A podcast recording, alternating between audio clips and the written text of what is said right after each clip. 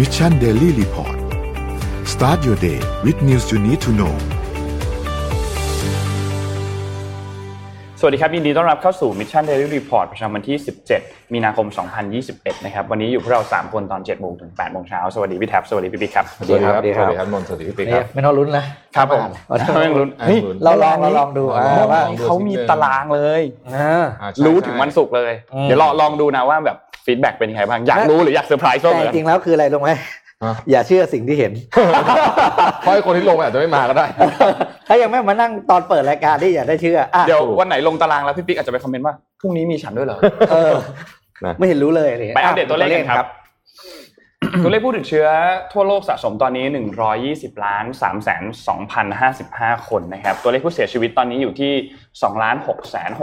62,597 คน แล้วก็ตัวเลขผู้ที่รักษาหายแล้วนะครับ อยู่ที่ 68 ล้าน2แสน44,773 คนครับ ไปดูตัวเลขในไทยครับ ตัวเลขในไทยนะครับเมื่อวานนี้ประกาศพบผู้ติดเชื้อเพิ่มเติมเนี่ย 149 รายนะครับ ซึ่งเป็นการติดเชื้อในประเทศ 144 และติดเชื้อจากต่างประเทศเนี่ยอีก 5 นะครับทำให้ผู้ป่วยสะสมเนี่ยกลายเป็น 27,154 คนนะครับ เมื่อวานนี้ไม่มีตัวเลขผู้เสียชีวิตเพิ่มเติมนะครับ ยังคงอยู่ที่ 87 คน แล้วก็มีรักษาหายเพิ่มเติมมาอีก 65 คนนะครับ เท่ากับว่ามี 768 คนครับที่กำลังรักษาตัวอยู่ที่โรงพยาบาล ทีนี้เมื่อเมื่อวานนี้เนี่ยเคสส่วนใหญ่ก็เป็นเคสที่เป็นการค้นหาเชิงรุกครับ แล้วก็ อืม พบในกรุงเทพด้วยถึง 90 รายนะครับ เพราะฉะนั้นในช่วงสัปดาห์นี้แหละน่าน่าเป็นห่วงนิดนึงนะครับสำหรับตัวเลขผู้ติดเชื้อก็ระมัดระวังนิดนึงสำหรับใครที่ไปตามพื้นที่เสี่ยงต่างๆนะครับ แต่คนดูตื่นเต้นน้อยลงไหมคนดูที่อยู่บางแคนะ อืมอืมเดี๋ยวเออก็เท่านั้นแหละอะไรเงี้ย ใช่ไหม เออไม่ค่อยตื่นเต้นละ ไม่ไม่ เอออื มคนตื่นเต้นน้อยลง น้อยลงเยอะมาก น้อยลงเยอะน้อยลงเยอะเออเมื่อวานท่านเราฉีดวัคซีนแล้วใช่ไหม เรียบร้อยแล้วค เรี รับ ยบร้อยแล้ว อืม นะฮะ เรียบร้อย เรา แล้ว ก็เอ่อ มีการไล ขอ ฟ์ ให้ขอให้เรียบร้อย ขอให้เอ่ออ มขอให้ปลอดภัยไม่มีอาาร แล้วก็เมื่อวานเอ่อหวยออกหนึ่งเก้านะฮะ ครับ ก็เขาก็คือเวลาหวยออกปุ๊บเนี่ยเขาก็จะไปเชื่อมโยงกับ คือ เห คื ตุ เชื่อการ ม ณ์ โย อะไร ง ต ได้ ่างๆอ่าอ่า ก็เชื่อมโยงกับวัคซีนโควิด -19 ที่นายกฉีดตอนเช้า อ่า โอ้โห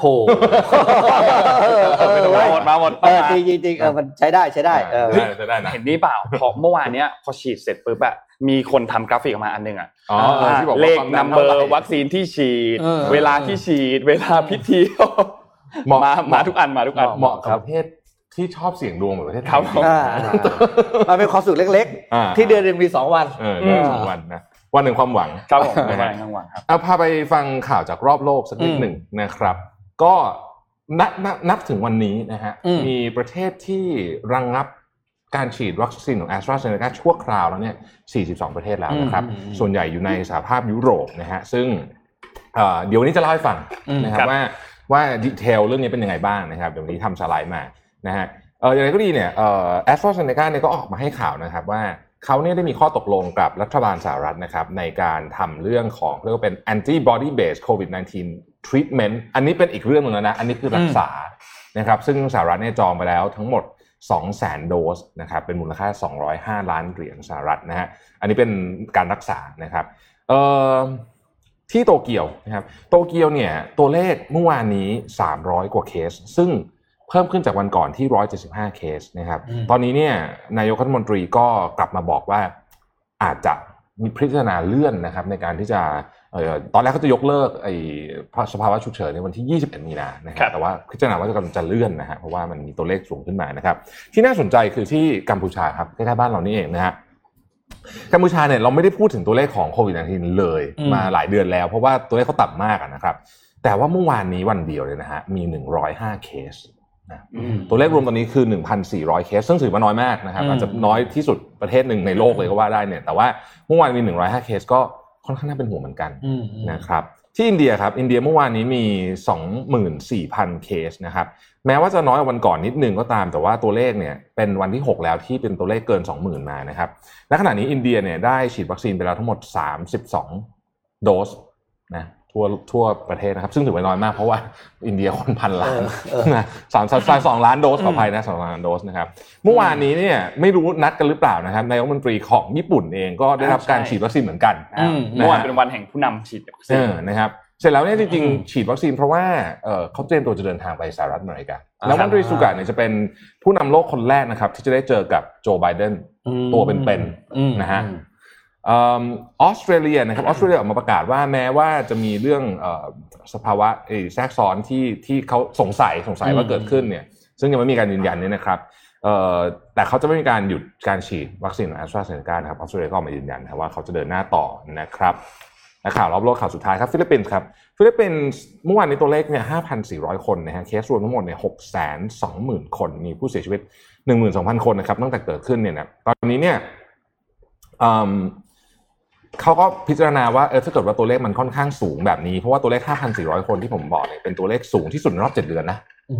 เอ่อบอกว่าเนี่ยโควิดมันกลับมาในหลายที่นะ อ่า ฮะไม่ใช่เฉพาะที่ยุโรปเท่านั้นนะนะครับ เพราะเนี่ยก็อาจจะมีการพิจารณาว่าจะมี partial lockdown ก็เป็นไปได้นะครับ อืมอันนี้ก็เป็นเรื่องจากรอบโลกนะครับ ขอเลี้ยวไปโอลิมปิกนิดนึงนะครับ อ่า เมื่อกี้ถ้าพูดเรื่องที่โอลิมปิกก็ไปดูว่าโอลิมปิกตอนนี้สถานการณ์เป็นยังไงนะครับอ่ะขอภาพชุดโอลิมปิกขึ้นมานะครับ วันที่ 25 มีนาคมเนี้ยจะเป็นวันแรกของพิธีที่เขาเรียกว่าวิ่งคบเพลิง อืม ทอสริเลนะครับ ก็ ตอนนี้คือที่โตเกียวก็มีก็เสียงแตก เอามันยังไม่ต้องเอามันถึงขั้นการจัดเอาแค่วิ่งคบเพลิงก่อน ก็บอกว่าจะให้ผู้สังเกตการณ์หรือปกติการวิ่งคบเพลิงเนี่ยก็จะมี ก็เป็นเรื่องใหญ่นะ อ่าเป็น อ่า observer จากต่างต่างประเทศเข้ามาร่วมแสดงความยินดีร่วมพิธีการอะไรอย่าง มันเป็เงี้ยน นะค ไอ รับ คอนิกของโอลิมปิก อ่าเนี่ยอันนี้ก็เริ่มแล้วว่าจะให้เข้ามาหรือเปล่า ครับ นี่ดอกแรกนะ อืม ม อันที่สองคือต่อมาคือทางญี่ปุ่นก็มีการทำเซอร์เวยครับว่าตกลงแล้วโอลิมปิกเนี่ยควรจะยังไงต่อไปดูผลเซอร์เวยครับ ภาพต่อไปเซอร์เวยเนี่ยเขาถามหกประเทศ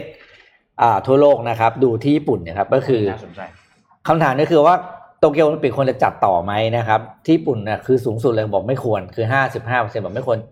ไม่ควรจัด นี่คือ ะรับ สำคัญในญี่ปุ่นเองนะ อ่าแล้วก็ถามที่อังอ่าสหรัฐอาณาจักรยี่อ่าเยอรมันสวีเดนอะไรก็ว่าไปนะครับ ตอนนี้คือยังมีปัญหามากก็คือคนญี่ปุ่นไม่มั่นใจแล้วก็รู้สึกว่ามันตอนนี้วันนี้กระแสมันกลายเป็นว่าเขามองว่าการจัดโอลิมปิกเนี่ย จัดเพื่อเอาใจออกกไนเซอร์แล้วนะไม่ได้จัดเพื่อคนทั้งชาติ คือตอนนี้ อ่า ตอนนี้แมสเซจมันเปลี่ยนแล้วนะ นะ อ่ามั มันเริ่มยากขึ้นแล้วแบบจัดเพราะว่าออ g a ไนเซอร์อยากจัดใช่ไหมกลัวอะไรขาดทุนใช่ไหมอะไรอย่างเงี้ย อืม คือมันเริ่มมันเริ่มขาดความเป็นหนึ่งเดียวของประชาชนในประเทศแล้วไงซึ่ง ครับ อันเนี้ยมันดูมันเลยกลายเป็นว่ามันจัดการยากขึ้นเรื่อยๆนะครับเอาดูภาพต่อไปครับอ่าถ้าจะจัดโอลิมปิกจะต้องเตรียมอะไรล่ะ ก็คือบอกเนี้ยเรื่องวัคซีนซึ่งตอนนี้โตเกียวเป็นหนึ่งในประเทศที่พัฒนาแล้ว แต่มีการฉีดวัคซีนช้าที่สุด อ่าญี่ปุ่นใช่ใช่ นะ ใช่ ก็เลยเนี่ยเป็นประเด็นว่าเนี่ยวัคซีน pre- penetration เนี่ยยังต่ำมากคือเอ่อโดยสองสีเนี่ย practicing doctor ก็คือเอ่อเขาเรียกแพทย์สมทบนะครับ แล้วก็ hospital ก็คือแพทย์ที่แพทย์แพทย์จริงแล้วอะนะ คือคนที่เป็นแพทย์เนี่ยบอกเลยว่าเรื่องของวัคซีนเนี่ยเป็นประเด็นใหญ่นะครับ แล้วก็สรุปแล้วว่าเป็นไปไม่ได้เลยที่จัดวัคซีนคือ 40%นะครับอ่ะภาพต่อไปนะครับ เนี่ยดูเถอะคือเดลี่เคสของของญี่ปุ่นตอนเนี้ยมีนาคมเห็นไหมขอบเริ่ม ส มาอีก ไป แล้ว ขึ้นมาอีกแล้ว ขอบขอบเริ่มไปแล้วไอ้ละคือมันเริ่มกลับมาแล้วกลายเป็นว่า ทุกคนไม่มั่นใจนะครับ ว่าโตเกียวโอลิมปิกเนี่ยจะจัดได้หรือเปล่าแต่ตอนนี้ประชาชนเนี่ยเริ่มไม่เอาแล้ว ซึ่ง ก็ ขอไปขึ้นมา เป็ นี่ นจริง สองพันนะต่อวันนะ อืม ใช่ คือการว่าสิ่งที่แบบน่ากลัวมากแล้วโอ้โหเราความหวังนี่ริบหรี่เลยนะว่าจะไม่ได้จัดโตเกียวโอลิมปิกนะครับ ครับ อ่ะ ก็เอาใจช่วยแล้วกัน เอาใจช่วย อืม ตามข่าวมาเป็นปีนะเรื่องนี้นะฮะ เพราะว่าค่าสปอนเซอร์อะไรก็เก็บมาสามพันสามร้อยล้านเยนนะ อืม เอ้ยเหรียญสหรัฐนะเหรียญสหรัฐ นี่ยังไม่รวมพวก เออคือ โรงแรม Invest สถานที่ท่องเที่ยวที่สร้างเพิ่มนะ อืม ถ้าไม่ได้จัดนี่คือแบบโอ้ย สงสารมาก อ่ะต่อต่อต่อ พาไปที่เรื่องของวัคซีนนะครับ ครับ ตามที่สัญญากันไว้เมื่อตะกี้นี้เนี่ยนะครับก็เอ่ออย่างที่เราพอจะทราบข่าวกันมาบ้างแล้วว่าวัคซีนของ a s t r a z e ซ e c a เนี่ยถูกระงับฉีดไปทั้งหมดนะครับ 42 ประเทศ อืม นะฮะเมื่อวาน Financial Times ก็ต้องถึงกับต้องออกมาทำรายงานพิเศษเลยทีเดียวว่าเอ่อเนี่ยอันนี้คือหัวข้อผม copy มาจากข่าวเลยนะครับไม่ได้เปลี่ยนอะไรเลยเนี่ยก็คือว่า country suspend jobs despite lack of evidence ก็คืออ อืมอืม แม้ว่าจะยังไม่มีหลักฐานที่ชัดเจนที่เชื่อมโยงเอ่อภาวะแทรกซ้อนนี้นะครับกับการฉีดวัคซีนเนี่ยแต่ว่าก็มีประเทศจำนวนมากที่เอ่อระงับการฉีดไปก่อนนะครับอ่ะ อืม ไปดูครับอันที่หนึ่งฮะประเทศไหนระงับไปแล้วบ้างนะครับ แล้วก็อะไรเพราะอะไรนะครับผมคงไล่ชื่อไม่หมดมันเยอะมากนะฮะแต่ว่าเอาเป็นว่าประเทศที่ระงับเนี่ยนะครับเอาผมยกตัวอย่างเอาสักเคสละกันออสเตรีย ซึ่งเป็นประเทศแรกนะฮะประเทศแรกเอ่อตอนที่ที่ระงับนับตั้งแต่เจ็ดมีนาแล้วนะครับ เดือนที่แล้วอะ อืม คือสองอาทิตย์เกับสองอาทิตย์แล้วเนี่ยนะฮะหลังจากที่มีผู้ชายคนหนึ่งอายุห้าสิบนะครับ เสียชีวิต หลังจากฉีดแบตชหนึ่งเข้าไปนะฮะเขาก็ระงับนะฮะตอนแรกระงับแบตชก่อนตอนหลังระงับหมดนะฮะ อ่า แล้วก็หลังจากนั้นเนี่ยก็เอ่อตามมาด้วยเดนมาร์กไอซ์แลนด์นอร์เวย์ต่างๆนานานะครับ ก็แต่ละที่ก็จะคล้ายๆกันก็คือว่า เอ่อมีคนฉีดไปแล้วอาจจะอีกวันหนึ่งอะไรอย่างเงี้ยเสียชีวิตนะครับจากภาวะแทรกซ้อนที่เป็นเอ่อริ่มเลือดอุดตันเนี่ยนะครับ อืม เอ่อประเทศที่มาหลังๆ แต่ว่าเผาฟูมากก็คือเยอรมัน ฝรั่งเศส อิตาลีแล้วก็เนเธอร์แลนด์นะครับ เพราะว่าอันนี้ประเทศใหญ่นะฮะ อืม เยอรมันตอนแรกเนี่ย บอกว่าจะไม่ระงับแต่ตอนหลังเปลี่ยนกลับ ระงับลำกลับลำมาระงับแล้วนะฮะอ่ะข้อที่สองครับนี่เลือดอุดตันคืออะไรมีโอกาสเกิดแค่ไหนนะฮะเอออันนี้น่าสนใจนะครับ ข้อมูลนี้ผมเอามาจาก Penelope Ward เป็นอาจารย์เอ่อสอนอาอาจารย์แพทย์อะนะครับ อยู่ที่ King's College นะฮะ รายงานแบบนี้ฮะบอกว่าจริง ๆ เนี่ยในอังกฤษที่ประเทศเดียวนะฮะ ครับ ทุกวันทุกวันเนี่ยมีคนที่มีอาการจากริมเลือดอุดตันเนี่ยหนึ่งร้อยหกสิบห้าคนโดยประมาณอยู่แล้ว ต่อวัน เออโดยไม่ต้องทำอะไรเลยเนี่ยนะก็เป็น เออ เรื่องทำ เออ ก็ เออ เป็นเรื่อง ปกติอยู่แล้ว เกิดขึ้นอยู่ อ่ะ นะธรรมดานะฮะทีนี้เนี่ยในเคสของแอสตราเซเนกาที่ฉีดไปเนี่ยนะครับทั้งหมดเนี่ยประมาณกลมๆ20 ล้านโดส 20 ล้านโดสเนี่ยมี complicated case แบบนี้ที่เป็นเรื่องเลือดอุดตันเนี่ย37เคส อืม อันนี้คือฉีดทั้งโลก20 20 ล้านโดสสามสิบเจ็ดเคสใน 20 ล้าน เขาบอกว่าจริง ๆ ถ้าเกิดเปรียบเปรียบเทียบตัวเลขแบบกับประเทศอังกฤษเนี่ยมันควรจะมีนู่นตั้งหมื่นห้าพันเคสเนี่ย อืม แค่แค่เฉพาะจากเพราะว่าคนเป็นนิวโรตันเป็นปกติอยู่แล้วเนี่ยนะครับ ก็เลยบอกว่าเนี่ยมันเอ่อความคิดเห็นของคนจำนวนเยอะเลย ที่เป็นอยู่ในวงการเนี่ยบอกว่าเฮ้ยมันมันโอกาสมันน้อยมากจริงๆ หรืออาจจะไม่เกี่ยวด้วยซ้ำนะฮะยังไม่มีหลักฐานอะไรบอกเกี่ยว อันที่ 3 regulator ว่าไงนะครับ หน่วยงานควบคุมเนี่ยทั้ง 2 หน่วยงานที่เป็นหน่วยงานใหญ่ๆที่ออกมาแอคชั่นตอนนี้ก็คือ WHO แล้วก็ EMA EMA นี่คือหน่วยงานเอ่อยาของยุโรปเนี่ยนะฮะเมื่อวาน WHO ออกมาพูดชัดเจนเลยว่าไม่มีหลักฐานใดๆ ที่เชื่อมโยงนะการใช้วัคซีนของ a s t r a z e ซ e c a กับกับ การอุ ริ ด ม ตัน ริมเลือด ริมเลือด อุดตัน อืม นะฮะไม่มีหลักฐานใดๆแล้ว คนที่ออกมาเนี่ยนะครับก็บอกว่าเอ่อเจ้าหน้าที่ของ WHO เนี่ยซึ่งออกมาแถลงการในฐานะเป็นตัวแทน WHO เนี่ยก็บอกเลยว่า อยากขอให้ประเทศต่างๆเนี่ย อืม ฉีดวัคซีนต่ออย่าหยุด อืม นะฮะอย่าหยุดต่ออย่าหยุดนะฮะนี่ก็เป็นคำแนะนำเขาบอกถ้ามีคำแนะนำอื่นที่เปลี่ยนไปจะมาบอกอีกทีหนึ่งแต่ตอนนี้อยากให้ฉีดวัคซีนต่อนะครับ ข้อที่สี่ครับ clinical trial เป็นยังไงบ้างนะครับ แล้วก็ข้อมูลเนี่ยเป็นยังไงบ้างนะครับ ก็อย่างที่บอกฮะว่าไม่มีหลักฐานใดๆนะครับ ที่เชื่อมโยงระหว่างการฉีดวัคซีนกับ กับอาการริ้วเดือดอุดตันณวันนี้ยังไม่มีนะฮะแล้วก็ clinical trial ก็ผ่านมาตรฐานของประเทศที่ได้รับการเอ่อยอมรับว่ามีมาตรฐานทางยาระดับสูงที่สุดนะข้อที่ 5 ครับ ความมั่นใจของประชาชนเป็นยังไงต้องบอกเลยว่าแย่นะตอนนี้นะฮะ เออ อย่างในเยอรมันเองเนี่ยมีคนฉีดวัคซีนอัสตราเซเนกาเข็มแรกไปแล้วเนี่ยประมาณ 1.6 ล้านคน พอถูกหยุดปุ๊บคนก็สับสนมากๆ เออ เอาตกลงเอาไง เนี่ย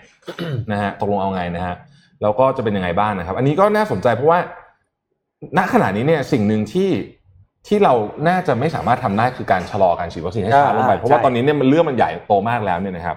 อย่างไรก็ดีเนี่ยมันก็มีอีกข่าวหนึ่งที่จะเรียกว่าเป็นข่าวคู่ขนานก็ได้ก็คือว่าแอสตราเซเนกาเองก็ไม่สามารถที่จะส่งวัคซีนให้กับสหภาพยุโรปตามที่ตกลงไว้ด้วยได้ด้วยนะครับ อย่างใน อืม ควอเตอร์หนึ่งเนี่ยตกลงไว้ 100 ล้านโดส แล้วเขาต้องไปกระจายกันต่อเอง ซึ่งการไปกระจายกันต่อเนี่ยก็มีหลายประเทศที่บอกว่าเฮ้ยสัดส่วนไม่เป็นธรรม อืม นะเพราะสหรัฐยุโรปเขาต้องไปรวมยาก่อนแล้วก็จ่ายนะฮะหนึ่งร้อยล้านโดสเนี่ยส่งได้จริง ตอนแรกบอกว่าขอปรับเป็น 40 ล้านล่าสุดขอปรับเป็น 30 ล้านโดสแล้ว โอ้โห นะฮะแล้วในไตรมาสที่ 2 ก็เช่นเดียวกันนะฮะถูกปรับลดตัวเลขลงมาแบบนี้เหมือนกัน เพราะฉะนั้นเราจะเห็นว่ามันมีหลายคอมบิเนชันผูกๆกันอยู่ตอนนี้ อืมอืม นะครับ อืม ก็นั่นแหละนะฮะก็ติดตามมันต่อไป ติ เรื่ดอง ตาม นี้ ต่อนะเรื่องวัคซีน แต่เป็นแค่ของ a s t r a z e ซ e c a คนเดียวนี่ใช่ไหมที่มี ตอนนี้ตอนนี้ ใช่ ตอนนี้ ใช่ที่ที่ ใช่ ที่เป็นประเด็นเยอะๆนะ อืมคน ที่ นี้ เป็นประเด็นเยอะ อืม ๆต้องพาไปดูข่าวที่ไทยบ้างครับ ตอนนี้มันมีแฮชแท็กอันหนึ่งคือเด็กหกสี่กำลังถูกทอดทิ้ง อืม ตอนนี้เนี่ยในเรื่องของการสอบที่จะมาถึงในเดือนนี้เดือนหน้าเนี่ยนะครับในเดือน ครับ มีนาคมกับเมษายนเนี่ย อืม เมื่อวานนี้เนี่ยนนท์ไปลองดูตารางการสอบของเขามา อืม เดี๋ยวจะค่อยๆเล่าให้ฟังนะว่า ตารางการสอบในช่วงประมาณเนี่ยสาวันมี 30 วิชาเนี่ยของเด็ก 64 เป็นยังไง เรามี บ้าง รูปไหมอะรูปตารางสอบ จริงๆมีรูปของ Workpoint เดี๋ยวแชร์ให้ดูแล้วกัน เออ เพราะว่า จะได้เห็นภาพนะจะเห็นภาพ รูปตรางไป เดี๋ยว ด้ว นะ ย สั กัน กครู่นะครับ คือต้องบอกว่าในเรื่องของการ อืม สอบในช่วง 30 วันในเรื่องสองเดือนเนี่ยที่จะถึงนี้เนี่ย อืม มันทับกันหลายอย่างมาก มันมีเรื่องสอบใช่ไหมครับ อืม มีเรื่องการเลือกตั้งท้องถิ่น อื มีเรื่องของเออการเกณฑ์ทหาร และมีการสอบในโรงเรียนเองด้วย ที่เป็นสอบกลางภาคสอบปลายภาคในโรงเรียนเนี่ยมีด้วย ส่งตารางเข้าไปเลยครับเป็นข้อมูลของ Workpoint Today ที่เขาทำเป็นตารางสรุปมาให้เรานะครับ อืม ใน ไหนเอามั มันเริ่มต้นวันเสาร์ก่อนเสาร์ที่ 20 ที่จะถึงนี้เนะครับมีการสอบแกดแพดซึ่งการสอบแกดแพดเนี่ยก็จะยาวไปจนถึงวันที่ 23 มีตั้งแต่วันเสาร์อาทิตย์จันทร์อังคารนะมันก็จะมีแพดหนึ่งถึงแพดเจ็ดแล้วแต่ วิชาที่ที่ที่แต่ละคนเลือกสอบเนี่ยแต่ส่วนใหญ่อะแกะสอบทุกคนอยู่แล้ว แล้วก็มีแพทหนึ่งที่เป็นถ้าจำไม่ผิดเป็นแพทเลข แล้วก็มีแพทสามแพทอะไรพวกเนี้ยแพทสองแพทสามอะไรเงี้ยมีเรื่องภาษาต่างๆนะครับ ซึ่งจะเห็นว่ามันติดกันหมดเลยนะ ถ้าใครที่สอบสมมุติว่าใครสอบหลายวิชาหน่อยเนี่ยก็สอบติดกันหมดแล้ว ทีนี้เว้นไปสัปดาห์หนึ่งถึงวันที่ 27 คือเสาร์ถัดมาสอบโอเน็ตครับ 27 กับ 29 มีสอบโอเน็ตก็คือมีวิชาสังคม คณิต อังกฤษ ไทยแล้วก็วิทยาศาสตร์นะครับ หลังจากนั้นอีกสัปดาห์หนึ่งวันเสาร์สอบวิชาสามัญ9วิชาสามัญวันที่ 3 กับวันทีสี่ 4 เมษายนนะครับ หลังจากนั้นเว้นวันที่ 5 หยุดวันหนึ่ง อ่า วันที่ 6 สอบ t c a s รอบที่ 2 เป็นโควต้าของจุฬานะครับ แล้วก็วันที่ 7 มีสอบ t c a s อีก วันที่ 8 มีสอบข้อเขียนวิชาเฉพาะที่ใช้ใน t c a s 2กับ t c a s 3ของธรรมศาสตร์ วันที่ 9 เช่นเดียวกันวิชาเดียวกัน วันที่ 10 สอบกสพท อืม เนี่ยหนักมากเลยครับ นี่ยังนี่ยังไม่รวมสอบปลายภาคนะซึ่งอยู่ประมาณสัปดาห์ ยังไม่อ่านี่ยังไม่รวมสอบปลายภาคจริงๆแล้วมีการสอบปลายภาคอยู่ด้วยนะครับ ซึ่งมันจะมีการเหลื่อมๆทับกันอยู่ เช่น ในช่วงสอบแกดแพดเนี่ยมีบางโรงเรียนมีสอบปลายภาคด้วย ในช่วงการสอบโอเน็ตมีคาบเกี่ยวกับการเลือกตั้งท้องถิ่น และในช่วงการสอบ 9 วิชาสามัญเนี่ยตรงกับช่วงการเกณฑ์ทหารประจำปี มีการชนเยอะมากนะครับ ซึ่งล่าสุดเนี่ยที่ทางกระทรวงศึกษาธิการแล้วก็องค์กรที่เกี่ยวข้องเนี่ยออกมายืนยันแล้วว่าไม่เลื่อนสอบ เพราะว่าเดี๋ยวมันจะมีปัญหาในเรื่องของการสื่อสารว่าต้องวันสอบใหม่เป็นวันไหน เปลี่ยนที่นั่งเลขเลขที่นั่งสอบ อืม เปลี่ยนสถานที่การสอบไหมนะครับ ซึ่งแน่นอนว่าผลกระทบที่เกิดขึ้นนะมีแน่นอนนะนนท์แบ่งเป็นผลกระทบสองด้านแล้วกัน ในด้านของการสอบก่อน คะแนนอาจจะไม่ดีมากนะ ต้องยอมรับว่าคะแนนจะไม่ดีมาก เพราะว่า อืม สอบติดกันขนาดนี้ แล้วแต่ละวิชาเนี่ยเวลาเราสอบถึงแม้ว่ามันจะเป็นอ่ะเป็นคณิตเหมือนกันเนี่ย แต่รูปแบบการออกข้อสอบที่ผ่านๆมามันไม่เหมือนกันนะ จริง มันจะมีวิธีวิธีแนวคิดข้อสอบมันไม่เหมือนกันนะครับ แล้วก็ในช่วงที่ผ่านมาเนี่ยโรงเรียนหยุดด้วยนะอย่าลืม อืม หยุดในที่นี้หมายถึงว่าเรียนเป็น work from home เอ้ยเป็น อืม study from home เนี่ยนะครับ การเรียนมันก็ไม่แน่นอนมันไม่เข้มข้นเท่ากับเรียนในห้องอยู่แล้ว อืม ถูกไหมครับ ซึ่งอาจจะทำให้ใครหลายๆคนพลาดโอกาสในการเข้า ใช่ มหาวิทยาลัยที่อะที่อยากจะเข้า ผลจริงๆ นะครับ แล้วก็แน่นอนว่าเป็นไปได้อาจจะต้องเลือกสอบด้วย เพื่อที่จะหยุด อืม ไปเตรียมอ่านสอบเนี่ยนะครับ เพราะฉะนั้นเรื่องนี้เป็นเรื่องในมุมของการกระทบที่เกิดขึ้นกับผลสอบ อีกมุมหนึ่งคือผลกระทบที่เกิดขึ้นกับตัวจิตใจของตัวเด็กที่ไปสอบเนี่ย อืม นงว่ามีผลเยอะมากนะเรื่องเนี้ย อืม อันเนี้ยมีแพทย์หลายคนที่ออกมาพูดว่ามันอาจจะทำให้เด็กมีความเครียดสูงมากๆ ในช่วงเวลาตอนนั้น เกิดภาวะหนึ่งที่เขาเรียกว่าภาวะสมองเต็มอ่ะ อืม คือสอบเยอะมาก แล้วก็ความรู้มันแน่นมากต้องอ่านนู่นนี่อ่านเยอะมากเนี่ย สิบเอ่อคนหนึ่งจะสอบประมาณสักสิบกว่าตัวไปจนถึงยี่สิบกว่าตัวได้ อ่า ขึ้นยู่กั ใช่ครับ ณจะเอาอะไร ค นะ ณะอะไรที่ อ่า เลื แล้ อ ว ก แต่ ใช่ ค ไหม ณะแล้วแต่ที่ที่ที่ เฮ้ย ที่ สงสัยอะร จะ ถปีอื่นเป็นยังไง พี่อื่นมันไม่ได้ไม่ได้แน่นขนาดนี้ อืม มันไม่ได้แน่นไม่ได้สอบเป็นถี่แบบว่า เออไม่ได้ สัป ถี่ ดาห์ ติ สัป ดๆ ดาห์สัปดาติดๆห์ กัน ติดติดๆกัน อืม ขนาดนี้ มันจะมีการเว้นกันนะครับ อืม ซึ่งรอบนี้เนี่ยโอ้โหหนักมากหนักมาก อ่า อืม ก็ คือถ้าสมมติว่า เอาใจช่วย in- น้องๆ in case ว่ามันไม่สามารถเลื่อนได้จริง ๆ แล้วเนี่ย เออ ก็ก็เป็นกำลังใจให้ อืมอืม นี่ผมจะเล่าเรื่องหนึ่งให้ฟังว่า คือเรื่องเรื่องนี้นี่เกี่ยวข้องกับเรื่องของนโยบายการศึกษาของรัฐเลยนะฮะแหม่ตอนนี้ไม่รู้จะว่าไงเพราะว่ารัฐมนตรีศึกษาธิการ ก็ยัง ไม่มี ว่างอยู่ สิทธิ์ ว่าอยู่อย่างว่าตอนนี้เป็นรักษาการไง ไม่ บอก ไม่ บอกไปแล้วใคร รู้ทำไงเลยนะ พูดไปแล้วใครจะฟังเนี่ยอ่ะ เออ พูดมา เอาอย่างนี้ ที่เกาหลีใต้เนี่ย อืม เวลาเด็กเขาสอบเข้ามหาวิทยาลัยเนี่ยนะฮะ อืม คือเขาซีเรียสกับเรื่องนี้มากๆเพราะเขารู้ว่ามันคืออนาคตของเด็กใช่ไหม อืมอืม คุณรู้ไหมว่าเครื่องบินอ่ะ ห้ามบิน ยังต้องห้ามบินเลยนะครับ อืม ขนาดนั้นเลยนะ คืออันนี้คืออผมว่าอันนี้มันคือวิชั่นต่อต่อ ต่อต่อการ ต่อบ ริหร เยาวชนอ่ะ เออ ว่าคุณ เออ คุณให้ความสำคัญกับเรื่องนี้ขนาดไหน อืมอื นะ ม อันนี้อันนี้ผมว่ามันนโยบายแบบนี้ อืม อืม เห็นมีหลายๆท่านบอกปีนก็สอบแบบนี้อะไรเงี้ยก็แท้ว่าเรามีปัญหามาทุกปีไม่ไม่มีไปที่ปี แต่ เดี ว่า ยว แต่ว่าเข้าใจว่า เข้าใจ ปี ว่า นี้มัน เออ มีอะไรบางอย่างทำให้ มันมีเรื่องอื่น บีบข้าา เพิ่มขึ้นมา เอ เอ อ อ ทำให้มันบีบเข้ามา แล้วก็นี่แหละ อย่างที่บอกนะฮะแม่แต่ไม่รู้จะไปแซะใครเพราะว่าไม่มีรัฐ ผนมตรี ผมแซดตัวเองแทนได้ไหม ครับ แซดตัวเองแทนได้ไหมเมื่อกี้นนท์บอกว่า แม้ว่าการสอบคณิตศาสตร์เนี่ยมันจะมีคณิตศาสตร์หนึ่งสองอะไรอย่างเงี้ยใช่ไหม อืม คือมัน มี คือมันคณิตศาสตร์บางการแต่การ ข้อสอบมันมัน ไม่เห แต มือก น ต่าง กั กัน น เออทำไมพี่ไม่รู้เรื่องเลยวะ เข้า เห ไป มือน สอบไม่ ดูเหมือนกันไปหมดเลย เหมือนก็หมดเลยเพราะว่าทำไม่ได้เลย ครับผม อ่ะ อืม ต่อ โอ้ยเหนื่อยแทน เหนื่อยแทนเหนื่อยแทน อ่า ก็เคยแยกออกเลยคณิตศาสตร์หนึ่งสองสามเลยรู้อ่ะต่อต่อ พาไปที่ต่างประเทศบ้างนะครับ เอาภาพทีสี่ขึ้นมานิดหนึ่งนะฮะมาแล้วครับ มาแล้วมา มาแล้วนะฮะ เดี๋ยวช่วยเสิร์ฟ เอ่อหลังจากที่เอ่อทำเนียบขาวบอกว่า อืม ติดต่อไม่ได้เลยอ่ะ ไลน์ไปก็ไม่ตอบอะไรก็ไม่ตอบเนี่ยนะ อยู่ดีๆก็หายไลน์ไม่ตอบ เยู่ดีๆก็หายไลน์ไม่ตอบเนี่ยนะฮะเมื่อวานนี้ออกมาแล้วครับ น้องสาวของคิมจองอึนออกมาพูดสามประโยค ครับ ที่ถูกแคปเจอร์จาก CNN นะฮะ อืม หนึ่งบอกว่าการที่ทำเนียบข่าวเนี่ยออกมาให้ข่าวแบบเนี้ยว่าเราติดต่อเนี่ยติดต่อเราไม่ได้เนี่ยเป็น think at its first step แปลแบบเริ่มต้นก็ไม่ก็ผิดแล้วนะ อืม อ่ะ อ่า เอาเอาประโยชน์ที่สองมานะครับพาดถัดไปทีห้านะครับขออนุญาตใช้โอกาสนี้เลยนะ ในการเตือนรัฐบาลสหรัฐนะ ว่าถ้ามายุ่งเราแบบนี้เนี่ยนะเดี๋ยวจะมีปัญหานะอ่ะภาพสุดท้ายนะครับ powder smell with our land ถ้าอยาก เออน อนหลับแบบสบายใจใน Sleep in สี่ปี peace นี่คือพูดถึงโจไบเดนเลยนะ หรือว่าพูดถึง เออ รั เอฐอบาลนั้นอยู่อีกสี่ปีเนั่นนะฮะ อืม ก็อย่าจะทำแบบนี้ซะดีกว่านะฮะ อืม อืมดูเดือดนะอ่าดูเดือดดูเดือด เออ นั่นแห แปล ละ แปลเป็นไทยก็คือ อย่าก่อปัญหา เออ เออ อ เดี๋ยย่าวนยุ่ง อนไม่เว้ย หลับนะ อย่ามายุ่ง เออ อย่ามายุ่งกับเรานะ อย่ายุ่งนะนะฮะ เมื่อวานนี้พี่เอ็มเพิ่งทักนะว่าเอ้ยน้องสาวน้องสาวไปไหนอ่ะ อืม สาวหายไปเลยมาเลย มาแล้ว มาเลย มาแล้วเด็ดสามประโยคเด็ดนะฮะ มาเลยทัน อื ที มดูดูดูดูเดือดเหมือนกัน คือ คนคนคนนี้คนนี้ดูดูโหดไม่แพ้พี่ โห นะ ดมาก อยู่ที่โหด นะ ด้วยซ้ำนะ สัมภาษณ์ช่วงหลังๆมาเนี่ยโห นิ่ง ด ๆ ตลอด อะไรอย่าง นะ เงี้ย อืม คุณคิมโยจองเนี่ยต้องบอกว่าเป็นคนหนึ่งที่คือเขาดำรงตำแหน่งรองผู้อำนวยการทบวงแนวร่วมแห่ง อืม พรรคแรงงานเกาหลีนะครับพูดง่ายๆก็คือมือขวาแทบจะเป็นมือขวาของคิมจองอึน อืม นะครับออกงานอะไรต่างๆ เนี่ยจะเห็นว่ามีคิมโยจองติดอยู่ในภาพด้วยตลอดนะครับ อืม เพราะฉะนั้นมีอิทธิพลมากอยู่แล้วนะครับ ผมพาไปที่ฮ่องกงหน่อยได้ไหมครับอันนี้เป็นข่าวที่น่าเป็นห่วงมากเลยนะครับ ผมขออนุญาตรวม 2 ข่าว ซึ่งมาจาก 2 แหล่งก็คือ Financial Times กับ Reuters เนี่ยเอามาให้พร้อมกันเลยนะเล่าทีเดียวภาพที่ 2 คือตอนนี้เนี่ยที่ฮ่องกงเนี่ยฮ่องกงเนี่ยเป็นหนึ่งในประเอ่อเขตปกครองพิเศษฮ่องกงเนี่ยเป็นหนึ่งในสถานที่ที่มีการล็อกดาวน์ที่เข้มงวดที่สุด อันหนึ่งของโลกนะครับถ้าสมมุติว่าพี่ปิ๊กนะ ไป อืม สมมุติผมผมผมติดโควิด แล้วพี่ เออ เจอผมกินข้าวกันเนี่ย พี่เนี่ยต้องสูกส่งไปควอนตีนของรัฐนะฮะ โห ของรัฐนะครับ แล้วก็ เขาจะพอไหมอ่ะ ใช่ สถานที่อ่ะเออ แล้วก็อย่างนี้ครับ ในกรณีบางเคสที่เขาเจอตอนนี้เนี่ย คือครอบครัวของเด็กอายุตั้งแต่เบบีเจ็ดเดือนถูกแยกกับแม่ อืม แล้วถูกไปคนเราคิดดูเด็กเจ็ดเดือน ใช่ แยกกับแม่ เออ เนี่ยนะเอ่อมีเคสนี้มาทั้งหมดเนี่ยเป็นร้อยเคสแต่ว่าในช่วงสองสัปดาห์ที่ผ่านมาเนี่ยเยอะมากๆนะครับ แล้วก็มันมีอินซิเดนต์อันหนึ่งที่เพิ่งเกิดขึ้นล่าสุดเนี่ยเป็นที่ฟิตเนสนะครับ อ่า ฟิตเนสที่เป็นฟิตเนสอยู่ในย่านที่ย่านที่เอ่อคนค่อนข้างมีสตังค์หน่อยแล้วก็เอ็กซ์แพดอยู่เยอะนะครับ มีคนติดไปร้อยกว่าคน ก็เลย expat เนี่ยก็เลยถูกนี่แหละ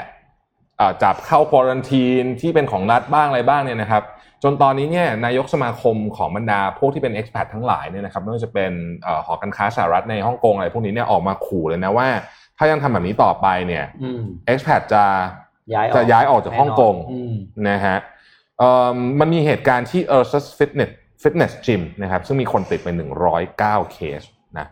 ก็ อืม คือเขาบอกว่าอย่างนี้ฮะ มันมีประโยคหนึ่งที่บอกว่า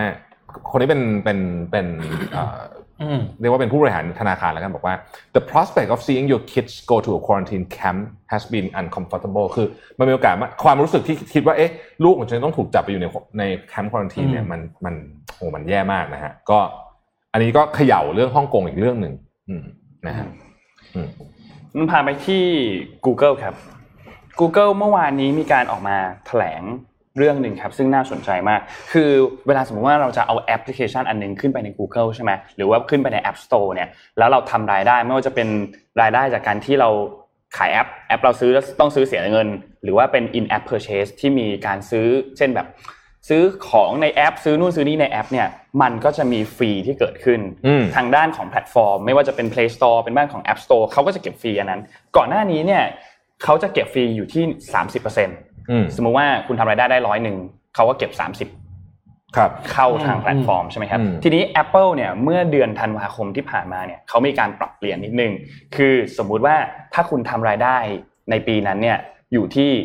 ไม่ไม่เกิน 1 ล้านดอลลาร์สหรัฐ อืม ฟรีที่คุณจะถูกเก็บจะถูกเก็บแค่ 15%ลดมาครึ่งหนึ่ง อืม แต่ถ้าหากว่าคุณทำรายได้เกินหนึ่งล้านไปแล้วเนี่ยจะเปลี่ยนละจะเปลี่ยนเป็นเก็บ 30%เหมือนเดิม อืม นั่นหมายความว่าคือคุณทำรายได้เยอะแล้ว ซึ่งแน่นอนว่ามันก็จะเพิ่มโอกาสมากขึ้นเนาะให้เหล่า developer เหล่าบริษัทพวกนี้ที่พัฒนาแอปเนี่ยมีโอกาสที่จะถูกอ่ะลดค่าฟรีมันลดลง เอาเงินอันนี้ไปลงทุนเพิ่ม ไม่ว่าจะเป็นจ้างวิศวกรเพิ่ม จ้างทีมทำกราฟิก จ้างทีมทำนู่นทำนี่ให้แอปพลิเคชันมันไปข้างหน้าได้มากขึ้น อืม ทีนี้ล่าสุดครับ Google ออกมาประกาศ เขาบอกว่าเขาจะเริ่มเนี่ยในวันที่ 1 จุลายนะครับ คือ Google เนี่ยมันแตกต่างคล้ายๆนะ แต่มันแตกต่างกันคือ 1 ล้านแรก ในของรายได้ที่คุณทำรายได้ได้จากแอปพลิเคชันเนี่ย อืม คุณเสียภาษีคุณเสียฟรีเนี่ยสิบห้าเปอร์เซ็นต์ อืม แต่รายได้หลังจากหนึ่งล้านนั้นเสียสามสิบเปอร์เซ็นต์ อืม ต่างจาก Google ตรงที่ถ้าคุณเกินหนึ่งล้านแล้วคุณเสียสามสิบเลยไอ้ล้านแรกก็เสียสามสิบเหมือนกัน า แต่อันนี้เนี่ยหนึ่งล้านแรกไม่ว่าจะยังไงก็ตาม อืม เสียแค่สิบห้า อืม ซึ่งอันเนี้ยเป็นจุดที่สำคัญมากๆ Google ออกมาประกาศบอกว่ามันจะมีคนที่ได้รับผลกระทบอันนี้เนี่ยในแง่บวกนะ มากกว่า 99%เลย อืม สำหรับการที่เขาลดค่าฟรีอันนี้เกิดขึ้น เพราะว่าส่วนใหญ่ไม่ถึงล้านนะ อ่าใช่ส่วนใหญ่จะไม่ถึงร้านอยู่แล้ว แล้วก็แน่นอนถึงคนที่เกินร้านไปแล้วเนี่ยร้านแรกเขาก็ได้รับการลดลดค่าฟรีลงมาครึ่งหนึ่งด้วยนะครับซึ่งแน่นอนว่ามันจะทำให้เหล่า developer ทั้งหลายเนี่ยคือประหยัดค่าฟรีเอาเงินค่าฟรีไปทำอย่างอื่นได้อะพูดง่ายๆแล้วอาจจะทำให้แอปพลิเคชันต่างๆ เนี่ยมันเกิดมากขึ้นกวันนี้ อืมพูดเรื่องแอปแล้วขอต่อเรื่องแอปเลยแล้วกัน ครับ นะฮะขอต่อเรื่อง iPhone ขอต่อเรื่อง Apple เลยนะฮะทุกท่านจำได้นะว่า Apple เนี่ยออกมาประกาศอย่างแข่งขันว่าจะอัปเดตเอ่อเรื่องของเอ่อ data security นะความปลอดภัยด้านข้อมูลเนี่ยซึ่งก็เป็นเรื่องเป็นราวกับ Facebook ไปตอนนั้นเนี่ยนะครับ อธิบายแบบเร็วๆ แบบนี้ทบทวนความจำกันนิดนึงก็คือว่า สมัยก่อนเนี่ยคุณตามติดคนที่เข้ามาได้ทุก อืม เจ้านะครับ อืม แล้วก็ทำให้การยิงแอดเนี่ยมันเอฟเฟกตีฟมาก แต่ตอนเนี้ย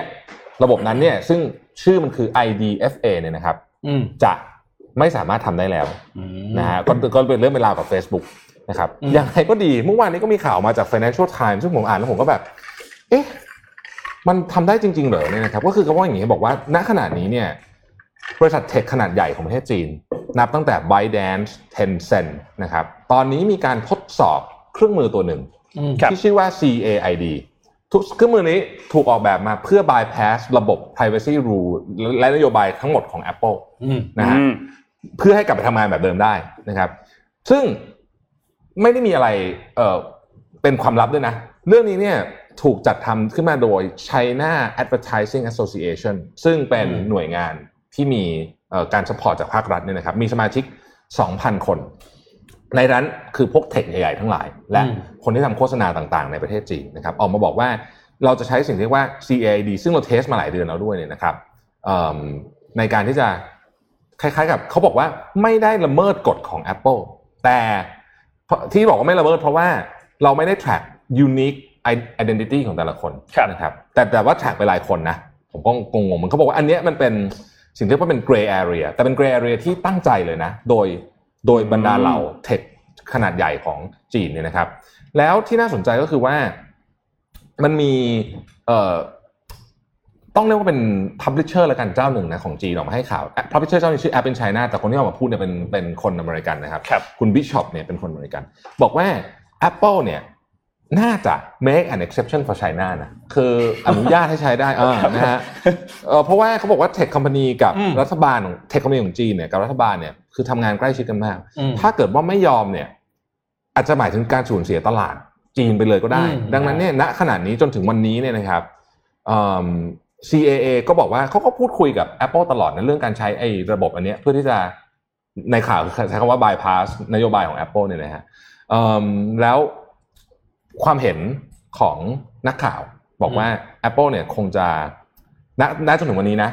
จนถึงวันที่ข่าวออกเนี่ยนะ อืม เอิ่มเหมือนกับติดตาข้างหนึ่งอะ อืม อื อืมนะฮะเพราะว่าผมโยมเยอะจริง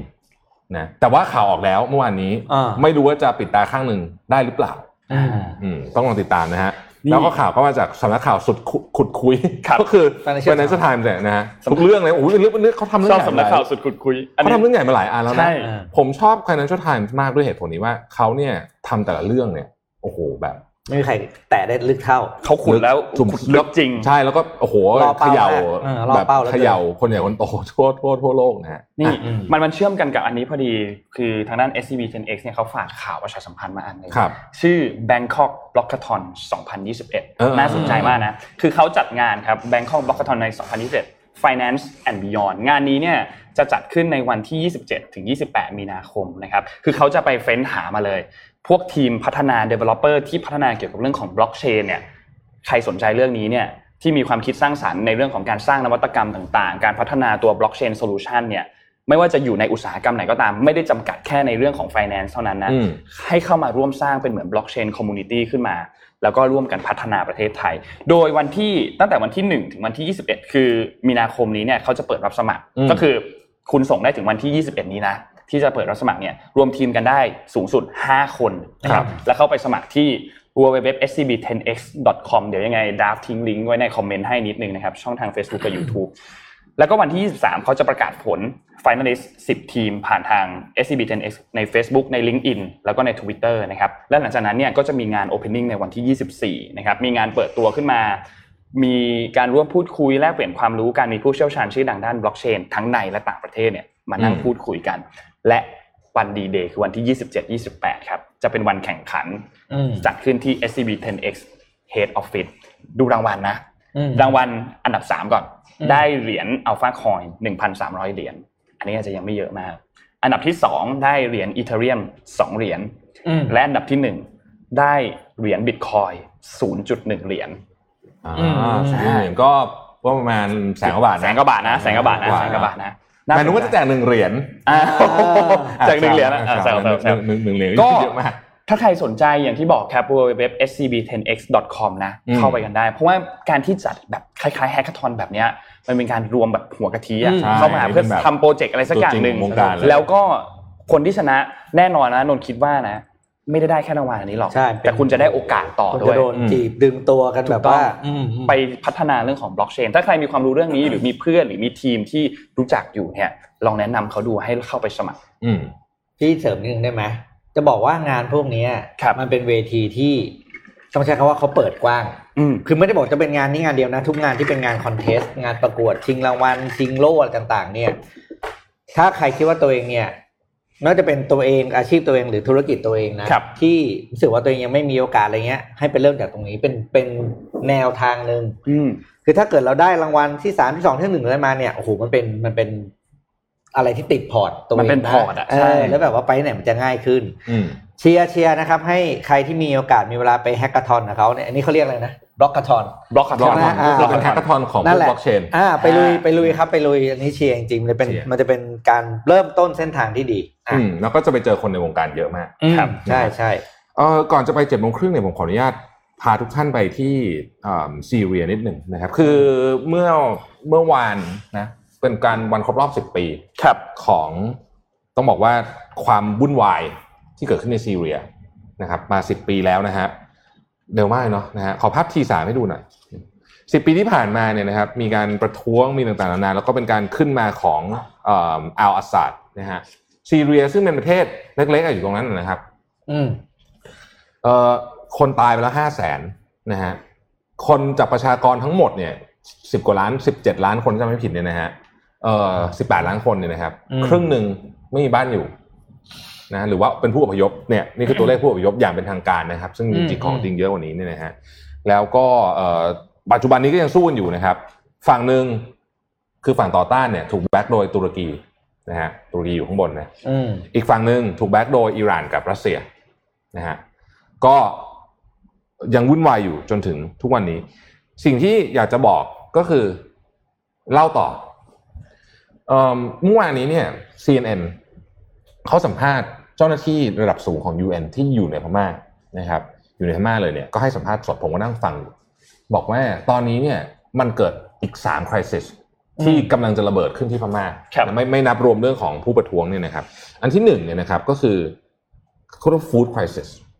อืม คือตอนนี้ราคาอาหารที่พม่าเนี่ยเริ่มเพิ่มขึ้นละนะครับ แล้วก็มีโอกาสที่จะขาดแคลนเมื่อไหร่ก็ได้ นับจากวันนี้ อันที่สองก็คือ financial crisis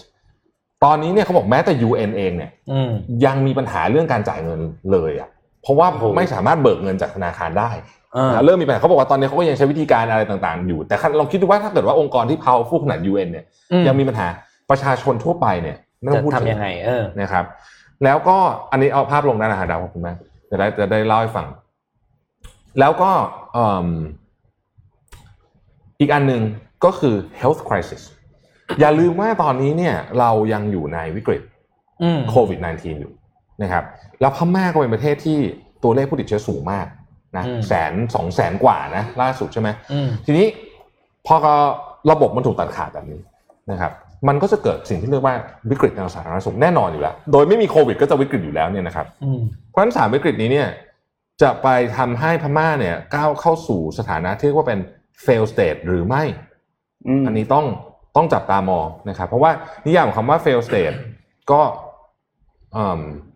มันก็มีหลากหลายนะครับสถานการณ์ล่าสุดในเมียนมาผมเล่าเร็วๆแบบนี้มีคนเอ่อมีท่านหนึ่งคอมเมนต์มานะฮะเล่าเร็วๆแบบนี้ว่าเอ่อณขณะนี้เนี่ยมีการประกาศกฎเอการศึก ฟังตอนแรกก็ฟังดูอืมก็ไม่ได้มีอะไรนี่นะฮะเพราะว่าเราอาจจะเพราะเราอยู่ในสภาวะฉุกเฉินมาเกือบปีแล้วมั้งครับต้องแวะมาแซะบ้านตัวเองนิดนึงโอเคเอ่อ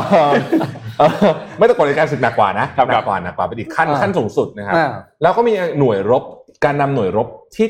77 ซึ่งเป็นแบบชุดสุดโหดอะ อืม ที่มีวีรกรรมที่ตอนนั้นที่ถูกกล่าวหาว่าไปเหมือนกับจะเกือบๆจะเป็นการฆ่าล้างเผ่าพันธุ์ของชาวโรฮิงญาเนี่ยหน่วย หน่วยนี้ รบ เลย เนี้ย ใช่ไหมอ่ ถูกส่งเข้ามาที่ย่างกุ้ง อืม นะครับ ซึ่งหน่วยรบนี้เนี่ยในระยะเวลาหลายสิบปีที่ผ่านมาเนี่ยไม่เคยว่างเว้นจากการสู้รบเลย คือสู้กับคอมมิวนิสต์สู้กับกลุ่มชาติพันธุ์สู้กับนู่นกับนี่มาตลอดเพราะฉะนั้นเป็นหน่วยรบที่โหดมาก และไม่เคยถูก อืม นำมาใช้ในเขตเมืองมาก่อน ครับ นะครับครั้งนี้เนี่ยทหารส่งเข้ามา ทีนี้ใน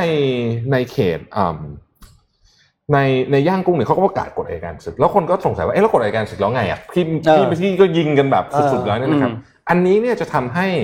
เอ่อทหารสามารถเขาเรียกว่าเป็นฟรีแฮนด์เลยอะ ทำอะไรไม่ได้เลย อะไรได้หมดทุกอย่าง อืมอืม โดยไม่ต้องมีหมายค้นเข้าไปค้นบ้านคนตอนกี่โมงก็ได้อะไรแบบนี้เป็นต้น อืม เนี่ยนะครับ ซึ่งก็ทำให้เอ่อหลายนานาชาติ หวั่นหวั่นเกรงหวั่นเกรงว่าจะเกิดความ ต้องบอกว่าเป็นมิตรดินแดนมิตรสันดีอะ อืม นะฮะขึ้นหรือเปล่านะครับ อันนี้ก็ก็เป็นนั่นทีนี้ประเด็นประเด็นว่าคือว่า วันที่ 27 มีนาเนี่ย ครับ นะครับ มันเป็นวันคล้ายๆกับวันครบร อบ กองทัพหรืออะไรประเภทอย่างเงี้ย อืม ทึ่งๆเนี้ยนะครับ อืม ซึ่งนักวิเคราะห์บอกว่า CNN นะบอกว่าทหารเนี่ยไม่มีทางแบ็กดาวน์กับวันที่ 27 มีนาแน่นอน เพราะมันเป็นสัญลักษณ์อย่างหนึ่ง เขาต้องการที่จะไปถึงวันที่ 27 แบบเต็มภาคภูมิอะเพราะว่ามันเป็นวันเนี่ยของเขาอะ อ๋อ โอ้โห เพราะฉะนั้นวันนี้วันที่เท่าไหร่ 17 อีก 10 วัน 10 วัน 10 นี่โห วัน ดมากนะครับ โอ้โห คือเขาบอกว่าถ้าจะมีการ เออ เจรจาเนี่ย คาดว่าจะหลังวันที่27 อืม อืมแต่ดูแล้วไม่มีทีท่ามาจาก ไม่เบาเลย ฝั่งของทหารเลยว่าจะเจรจา อืมไม่เบาเลย ไม่เบาไม่เบาไม่เบามือลงเลยจริง เพราะ ๆครับ ล่าสุดเมื่อสุดสัปดาห์ที่ผ่านมาเห็นเข้าไปถล่มโรงงานสักที่หนึ่งไง ใช่ แล้วโรงงาน พอดีไม่ได้เอาข่าวนี้มาเล่าเป็นโรงงานที่ผลิตเสื้อให้ยูนิโคลยูนิโคลเดี๋ยวก็ออกข่าวเลยนะ บอกว่าเสื้อบางรุ่นจะไม่มีขายแล้วอ่ะเพราะว่าเป็นถล่ม เขาผลิตที่โรงงาน นี้ เขามี ออ เขามี ส ห้าโรงงาน นสองโรงงานเนี่ยไฟไหม้ไปละ อืม นะฮะเราก็เราก็ไม่ไม่ไม่รู้เป็นยังไงแล้วนะหรือที่อ๋อเอ้ยนี่นี่นี่มีข่าวเรื่องนี้ด้วย อืม ลืมเอ่อรัฐบาลไทยเองนะครับ ก็เมื่อวานนี้มีข่าวมาแล้วว่าเตรียมการเรียกว่าคือพูดคุยอ่ะกับ อืม สำนักงานข้าวหลวงใหญ่ผู้ลี้ภัยแห่งสหประชาชาติเรียบร้อยแล้ว อืม นะครับ ว่าจะเอาไงดีเพราะว่าเชื่อว่าเดี๋ยวจะมีผู้ลี้ภัยเนี่ยเข้ามามากมายแน่นอน อืม ครับ นะฮะเพราะว่าตอนนี้เหตุการณ์มันเข้มข้นขึ้นเรื่อย ๆ เนี่ยเอิ่มแล้วก็อย่างที่เราทราบกันดีว่า คนไทยเนี่ยก็กลัวโควิดด้วยคือมันคือเรื่องมันซับซ้อนไปอีกอะมันหลายอย่างถ้าเป็นปกติเนี่ย คิดเรื่องภูริภัยไม่แน่ไม่ไม่รัฐบาลไทยน่าจะเอาอยู่ แต่ครั้งนี้มันมีโควิดด้วยไง อืมอืม แล้วถ้าเขามาแบบ โอ้ ตาม โห ด่านรับปกติก็โอเคใช่ไหม แต่มันไม่ไงฮะ คือก็รู้อยู่แล้วว่าเส้นทางธรรม คือ ชาติตอนนี้ ช่ มั อง น ทางธรรม ต ชา อน ติ นี้มันจะกลายเป็นเขาเรียกว่าไงนะสองสองอะไรนะสองประเด็นที่เราต้องยกมาเป็นอะไรเป็นประเด็นหลัก ระหว่างมนุษยธรรม อืม ก็คือคนที่เขาอะไรลี้ภัยเข้ามา ใช่ กับเรื่องความปลอดภัยของของอะไรเรื่องสาธารณสุข คุณเอาอะไรขึ้นมาก่อนนะ คือเขาวนี้น และยัง ซับซ้อ มี น ประเด็น าก ความสัมพันธ์ระหว่างประเทศด้วยนะ อืมเออสามอันใช่ มีสามอัน คือยังไงเนี่ยผมคิดว่า คือยังไงเนี่ย ถ้าเขาหนีการลูกกระสุนมาเนี่ยยังไงมัน โอ้โห คงต้องรับนะนะ ใช่เออแต่รับยัง แต่ ไง จะทำยังไง เข้า ให้ มา มัน แล้ว ปลอดภัย เออ กับประเทศด้วยก็คือก็ต้องมีการกักกันอ่ะใช่ไหม อืม คือก็คือก็ต้องมีการควอรันทีนอ่ะว่างั้นเถอะ อืม จะทำยังไงจะควอนทีนยังไงอันนี้เป็นโจทย์ เออ จะทำยังไงให้เอิ่มชาวเมียนมาที่จะ ต้องลี้ภัย การจะลี้ภัยมาเนี่ย อ่า เขามาถูกช่อง อยู่ได้ ทางเท่านั้นเอง ผมว่า อ่า โจทย์คือตรงนี้ทำยังไงให้ แล้วก็อยู่ใน encourage พื้นที่ที่เราดูแลเขาได้ อืม ไม่ไม่ แล้ว ไม่เข้ามาในตัวตัวตัวเมืองหรือตัวเข้ามาเจอกับนอกเขตนั่นแหละเออ ใช่ ตัวเลขล่าสุดที่เราได้รับการรายงานเนี่ย ตอนนี้ยอดผู้เสียชีวิตตั้งแต่วันที่หนึ่ง อืม กุมภาพันธ์ที่ผ่านมาเนี่ยใกล้เคียงจะถึง 200 แล้วนะครับ อืม โดยเฉพาะในวันอาทิตย์ที่ผ่านมาเสียชีวิตสูงที่สุดคือประมาณ 70 ราย ในวันเดียว ในวันเดียว ทีนี้ตอนนี้เนี่ยเอ่อที่นั่นเนี่ยโอ้โห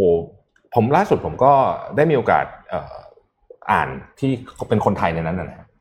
ที่ที่เมียนมาเนี่ยเขาก็โพสต์ลงในโซเชียลมีเดียเขาบอกว่า คือตอนนี้เนี่ยเอิ่มคนที่ทำงานอยู่นั้นเนี่ย กำลังจะพยายามหาทางกลับกันอยู่ อืม นะครับแล้วก็เอ่อได้มีการประสานกับสถารทูตไทยแล้วนะฮะว่าจะมีการ อืม อย่างน้อยที่สุดเนี่ยมีคนแสดงเจตจำนงมาแล้วเนี่ยร้อยกว่าราย ครับ นะครับที่อยากจะขอกลับนะฮะเอ่อก็ อืม เราก็บอกว่าสถานการณ์เลวร้ายมาก อืม นะครับเลวร้ายกว่าที่เห็นในทีวีเยอะอ่ะบอกอย่างนี้แล้วกันนะฮะแล้วก็ถ้าเกิดไปดูเฮ้ยแต่มันอย่างนี้จริงๆนะมันเป็นแบบนี้ทุกที่นะถ้าไปดูสื่อของฝั่งทหารเนี่ยนะฮะซึ่งเป็นสื่อออฟฟิเชียลของเขาเนี่ยตอนหน้าตอนนี้เนี่ยคือมันเป็นคนละเรื่องเลย คน นะ ละภาพคนละภาพ เราคนละด้าน คือถ้าเกิดว่าคุณไม่มีอินเทอร์เน็ตเนี่ยนะ อืม คุณก็จะรู้สึกว่าเอ้ยมันคือเขา เขา ไม่ ไม่เล่ามีไอ้ มุม นี่ เดียวอะ อ่าเขาละมุม เหมือน ข กับว่าโอเคอ่อ เราเราได้มุมกล้อง เราได้มุม ผู้ กล้อง ผู้ชุมนุมเอ่อ ใช้ความรุนแรง ใช้ความรุนแรงคว้าง อืม หิบใส่ทหารก่อนอะไรแบบเนี้ย อืม หรือว่าไปเผานู่นนี่ซึ่งซึ่งใครเผาก็ไม่รู้นะ อืม ยังไม่มีหลักฐานว่าใครเผาเนี่ยนะฮะก็มันเป็นอีกเรื่องหนึ่งเลยอ่ะ ใช่ใช่ อืมอ่ะ อ่ะไปเจ็ดโมงครึ่งค มา รับ ไปเจ็ดโมงครึ่งกันครับเจ็ดโมงครึ่งวันนี้สั้นๆ วันนี้ข่าวเราเยอะยังมีอีกนะครับ อืมอืม เจ็ดโมงครึ่งวันนี้เนี่ยพอดีเมื่อวานนี้อาจารย์นพดลให้หนังสือมา อ่า เราแจกไปแล้วรอบหนึ่งด้วย อ่าเราก็เลยก็เลยก็เลยไปแบบนั่งอ่านสกิมสกิมเร็วๆก่อน แล้วก็เลยเอาบทหนึ่งที่น่าสนใจคือ เป็น frequently asked question about OKR คือคำถามที่เจอบ่อยมากๆเวลาคนจะทำ OKR แต่เล่มนี้เนี่ยมันไม่ได้เป็นไม่ได้เป็น OKR ที่เป็น OKR บริษัทนะ แต่มันเป็น อืม personal ของ OKR อ่า เป็นส่วนตัวของเรานะครับ อืม ไปคำถามแรกก่อนเลย ไม่มีเป้าหมายในชีวิตเลยอะทำไงดี เป็นคำถามที่อาจารย์นพดลบอกว่าได้รับบ่อยมาก เยอะที่สุดใช่ เยอะที่สุด ใช่ คือฉันไม่มีเป้าหมายเลยอ่ะ อาจารย์นุพงศ์บอกว่า สาเหตุที่หนึ่งเลยคือเรายังไม่มีเป้าหมายในชีวิตสักทีเนี่ยเพราะว่าอาจจะเพราะว่าเราไม่เคยนั่งถามตัวเองเลยว่าเฮ้ยชีวิตเราต้องการอะไรอะในหนังสือเล่มนี้เนี่ยเขาจะพูดถึงสามอย่างก็คือ value คือคุณค่า ว่าคุณค่าที่คุณคุณค่าของคุณคุณค่าในการมีชีวิตอยู่ของคุณเนี่ยคืออะไร ข้อสองคือ mission หรือว่าพันธกิจ คือคุณคิดว่าคุณเกิดมาเพื่อทำอะไร และข้อที่ อืม 3 คือวิชั่นวิสัยทัศน์ของคุณเนี่ยคุณอยากจะเป็นแบบไหน มี 3 เรื่อง ซึ่งในหนังสือเล่มเนี้ยก็จะบอกถึง definition และบอกถึงรายละเอียดว่าเฮ้ยคุณจะหา 3 สิ่งเนี้ยให้เจอได้ยังไง อืม ซึ่งจริงๆพูดเนี่ยดูเหมือนง่ายเนาะ อืม แต่ว่าจริงๆแล้วเนี่ย มันเป็นเรื่องที่ต้องถามตัวเองอยู่เงียบๆไม่ใช่ไป อืม ถามคนอื่นเอางี้คุณแทบครับวิชาหรือคืออะไรครับ ไม่ได้ ไม่ไม่ เร็ว คือจะบอกว่าอะไรรู้ คุณป่ะต้องถามตัวเอ นี่ ง จะบอกว่า ผมอ่ะ เออ เวลามีคนมาสัมภาษณ์อะแล้วถามว่า เออ วิชั่นวิชั่นบริษัทอะไรผมผมนึกไม่ออกทีเลยเพราะว่า เออเออ ผมชอบผมนึกไม่ออกว่าอะไรมันคืออันไหนอ่ะ เออเออ ผมมีความสับสนสูงมากกับไอ้สองคำนี้ อ๋อ มันจะมีสามคำวิชั่นวิชั่นแวลู ใช่อ่า มีคนถามว่าจำจำไม่ได้เปิดดูในเว็บแล้วกันนะ ไม่ไม่ต้องเปิ ดดูในเว็บ อ่าแล้ววันนี้อ่าขายเก่ง ล่ ขาม ยเก่ง นี้อ่นล่มนี้ ไม่มันไม่ใช่คือวิชั่นสิ่งที่เรามองวิชั่นสิ่งที่เราจะต้องทำ อ่า อ่า ให้จำแค่ แวลูคือคุณค่า แวลูคือสิ่งที่เราแวลูสิ่งที่เราเชื่อ เราให้ค่ากับอะไร อืม อ่า อ่า ซึ่งจริงๆแล้ว อืม ตอนจังหวะที่จะเริ่มเขียนเป้าหมายอะยากนะ ทุกคนจะรู้ว่ามัน เออเออ มันจะ เออ ยากมากเฮ้ยทำอะไรดีวะอะไรดีวะอะไรเงี้ย แต่ว่าพอเริ่มเขียนแล้วอ่ะมันจะค่อยๆ ถูกเชฟไปเรื่อยๆสำหรับเป้าหมาย คุณจะเริ่มรู้มากขึ้นว่าเฮ้ยคุณต้องการอะไร สิ่งสำคัญคือต้องเริ่มเขียนให้ได้ อืม ไปข้อสองครับ เขียนเป้าหมายแล้ว เขียนได้แล้วแต่ทำไม่ได้สักทีอะเขียนมาหลายปีแล้วเป้าหมายเนี้ย อ่า ต้องการจะวิ่งต้องการจะลดน้ำหนักให้ได้เนี่ยเขียนมาหลายปีแล้ว อืม แต่ทำไม่ได้สักทีแล้วทำยังไง เขาบอกว่าปัญหาในเรื่องของการที่เขียนเป้าหมาย อืม เราทำไม่ได้เนี่ยมันมีสามหัวข้อหลักๆ อันที่หนึ่งคือเขียนในสิ่งที่จริง ๆ แล้วเราไม่ได้อยากได้อะ อ่า มันไม่มีอะไรไม่จูงใจ อ่ามันไม่จริงเราจริงๆเราเราเราเขียนมันดูดีแหละ แต่จริงแล้วเรา อืม ไม่ได้อยากได้สิ่งนั้นหรอกข้อสองคือไม่ได้มีการติดตามมันว่าเฮ้ยเป้าหมายที่เราตั้งใจจะทำแล้วเนี่ยมันถึงไหนแล้วนะ ไม่ได้มีการมารีวิวมันว่าเฮ้ยเราต้องการสมมุติว่าปีนี้ต้องการจะลดน้ำหนัก 10กิโลอย่างเงี้ยตอนนี้ลดไปได้เท่าไหร่แล้วนะ เป้าหมายเราเป็นยังไงบ้างแล้ว และข้อสุดท้ายเนี่ยคือเป้าหมายเยอะเกิน เออ เออ ให้เราก็จะเอาดีกว่าจะเอาใช่ไหม วันปีปีหนึ่งโอ้โห20 เป้าหมาย อืม บางทีมันโฟกัสไม่ได้นะครับ เพราะฉะนั้นสิ่งที่คุณต้องทำคือลองดูก่อนว่าสาเหตุเนี่ยจาก 3 ข้อเนี้ยมันมาจากข้อไหน แล้วก็ค่อยๆ ไปแก้ที่ตรงนั้น ข้อถัดไปครับ แล้วถ้าเขียน OKR เนี่ยเรายังไม่รู้เลยมันเขียนยังไง แล้วเขียนไปมั่วๆซั่วๆเขียนผิดผิดบ้างถูกบ้างเนี่ยมันเป็นอะไรหรือเปล่าอาจารย์นพดลบอกว่า ถ้าคุณอ่านหนังสือเล่มนี้จบอ่ะคุณเขียนถูกแน่นอน นี่ อ่าต้องอ่านหนังสือเล่มนี้จบนะ สั้นๆ สั้นๆ เออ ไปซื้อจบ เดี๋ยวดูนะ ซื้อซื้อ แต่ ไปซื้ แต่ อ แต่แต่ไปซื้อแต่แต่ถ้าสมมติว่ายังไม่มั่นใจเกิดคำถามว่าเฮ้ยเขียนแบบนี้ถูกไหมเนี่ยสิ่งที่ อืม บอกคือไม่ต้องไปกังวลมากว่ารูปแบบในการเขียนของคุณมันจะถูกหรือมันจะ ใช่ ผิดห มั รือนเปล่าเป็นเรื่องส่วนตัวของเรา แต่ถ้าเขียนในสิ่งที่เราอยากได้ อืม สิ่งที่เราอยากจะทำจริงๆอ่ะนั่นคือถือว่าโอเคละ ถูกต้อง นั่นคือเริ่มผ่านแล้ว อืม นะครับ ไปข้อสุดท้ายครับ คือ การที่คุณตั้ง OKR ให้กับชีวิตเนี่ยให้ยมันเครียดไปหรือเปล่า ตั้งกับเรื่องงานโอเคเข้าใจได้นะ อืม ต้องการที่จะให้งานมันไปข้างหน้า แต่ตั้งกับชีวิตมันเครียดกันไปหรือเปล่า อาจารย์นพดลตอบว่า ถ้าสมมติว่าเราตั้งเป้าหมายที่มันหนึ่งคือ ไม่เยอะเกินไปสองไม่ยากเกินไป ไม่กดดันเกินไป และที่สำคัญคือเป็นเป้าหมายที่เราอยากได้มากจริงๆเนี่ย มันก็ไม่ใช่ความเครียดนะ อืม เพราะมันเป็นการที่ผลักดันเรามากกว่า อืม การที่คุณตั้ง OKR กับชีวิตกับตัวเองเนี่ยมันก็เป็นเรื่องที่ดีนะ อืม อืม สุดท้ายครับ ฝากหนังสือครับ Personal OKR ครับของ Amarin How To นะครับวางขายแล้วนะ วางขายแล้ว วางแล้วครับ ก็ลองไปหามาอ่านกันได้นะครับนี่ เอา เอ้ยครับ เออแจกของแจกของ แจกของแจกของ แจกของ แจกของ ดี๋ว ง่ายเลย ฮ้เฮ้ยเรามีคำถามมีคำถามขอมีคำถาม เอาแล้วแล้วแล้ว อ่าอะไรครับ นายกายตรงเนี้ย อ่า ชื่อรุ่นว่าอะไร โอ้โหยากนะ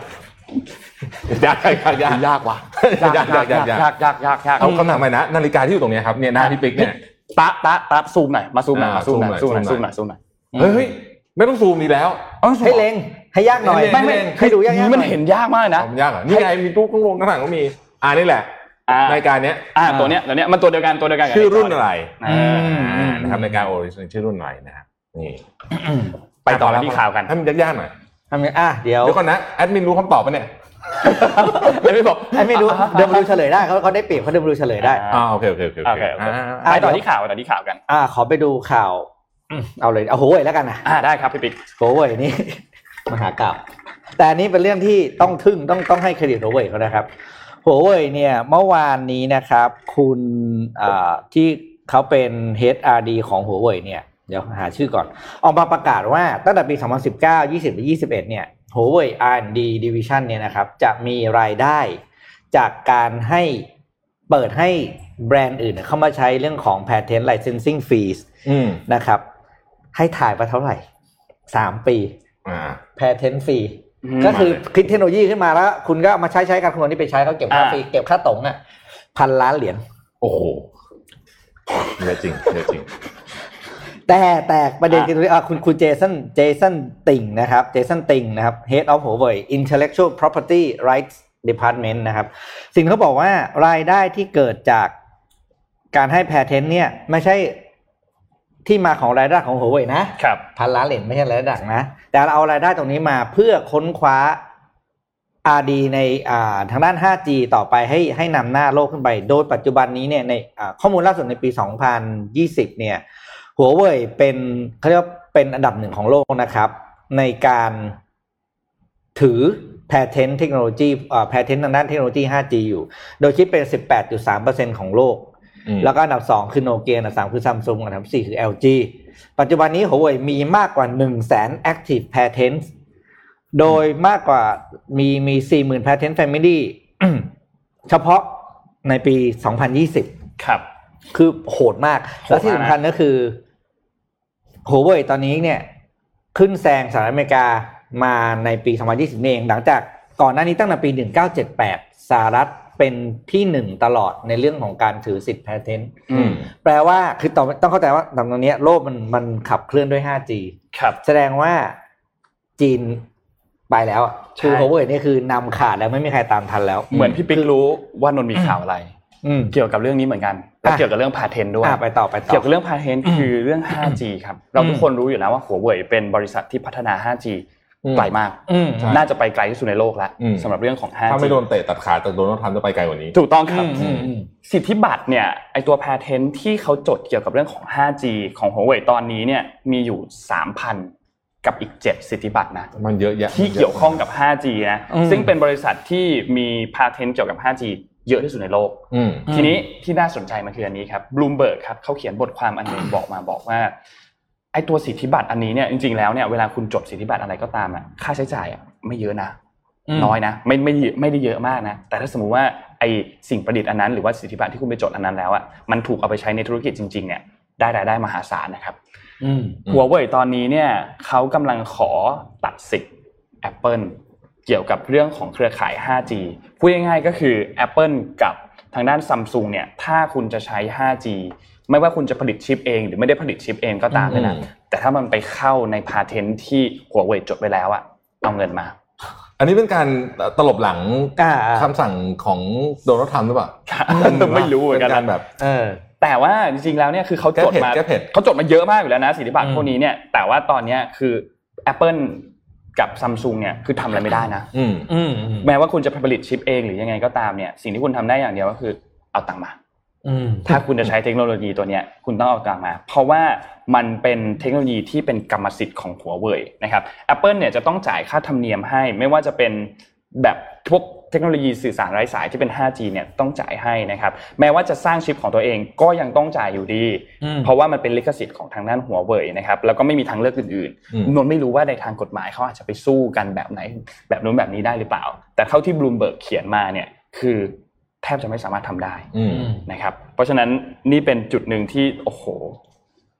ถ้าถ้าหนึ่งปีเกือบเกือบหนึ่งปีถ้าจะอ่านอ่านข่าวมาเนี่ยสิ่งหนึ่งที่เราเห็นก็คือว่า ผมผมคิดว่าทุกคนน่าจะเห็นตรงกันก็คือว่า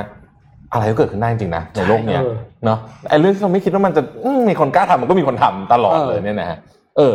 น่าสนใจดี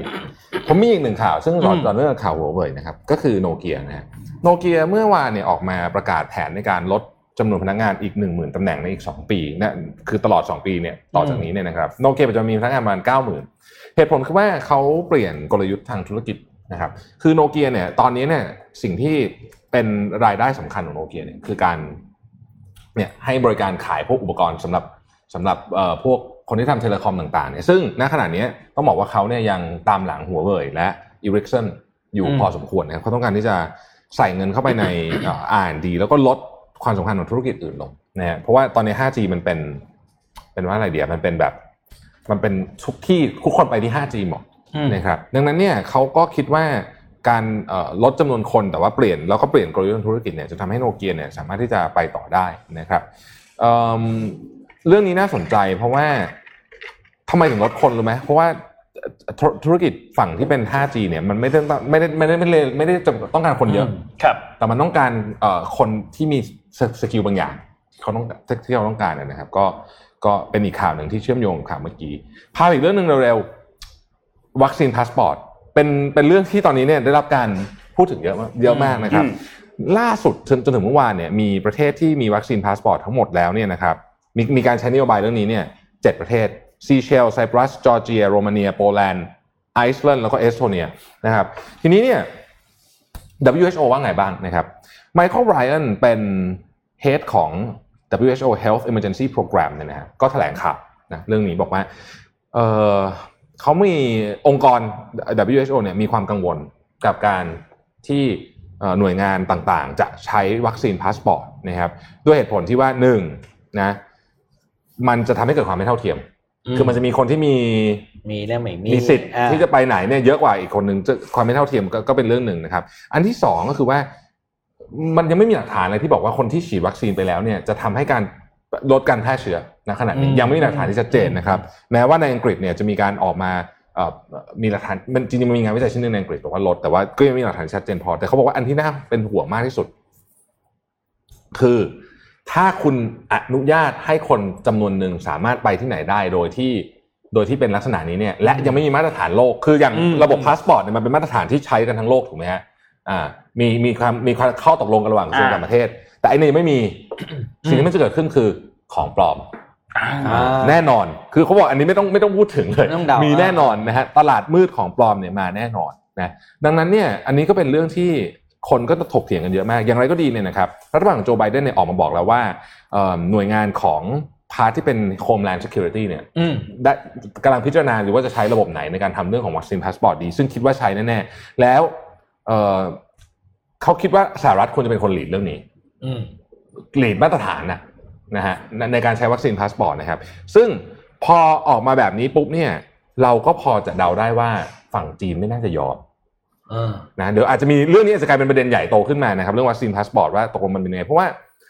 ถ้าเกิดว่าทุกประเทศต้องการจะให้คนเดินทางได้เร็วเนี่ย มันต้องมีอะไรบางอย่างที่ที่ทำให้คนในประเทศนั้น รู้สึกสบายใจที่จะรับ ใช่ นักท่องเที่ยวใช่ใช่ไหม ใช่อืม เออ นี่แหละนะฮะเราก็จะมีบอกว่า เอิ่มตัว World Economic Forum กับ Common Project เนี่ยนะครับเขาทำเป็นเหมือนกับเอ่อ QR code ในมือถือมีระบบการ identify ตัวเอง identify คน identify ว่าคุณฉีดแล้ว และ identify อ๋อ ว่าคุณไม่ได้เอาของคนอื่นมาเลยเนี่ยนะ เป็น system เนี่ย แต่ก็มีคนบอกว่า อ้าว เฮ้ย แล้วถ้าเกิดว่าไม่มีสมาร์ทโฟนนะ ก็จะเป็นเอิ่มเขาเรียกว่าเป็นอะไร inequality issue ในในอีกรูปแบบหนึ่งเหมือนคล้ายๆกับเหมือนของไทยตอนนั้นที่เป็นประเด็นนะครับ อืม อะไรอย่างเงี้ย โอ๊ย โอ้โหประเด็นมันทัวพัน เรื่องเยอะเหลือเกิน ตุ้มดังกันหมดเลย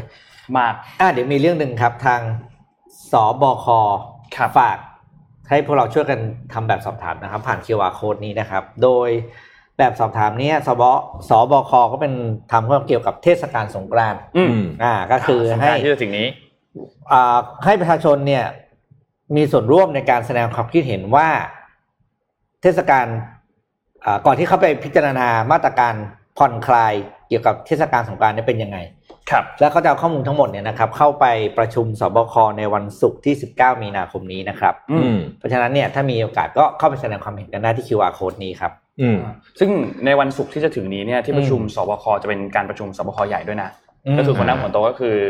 ท่านนายกนั่นแหละ อ่า อืม ก็จะมีการเคาะเกี่ยวกับเรื่องของมาตรการในการผ่อนปรน แล้วก็เรื่องของช่วงเทศกาลสงกรานต์นี่แหละ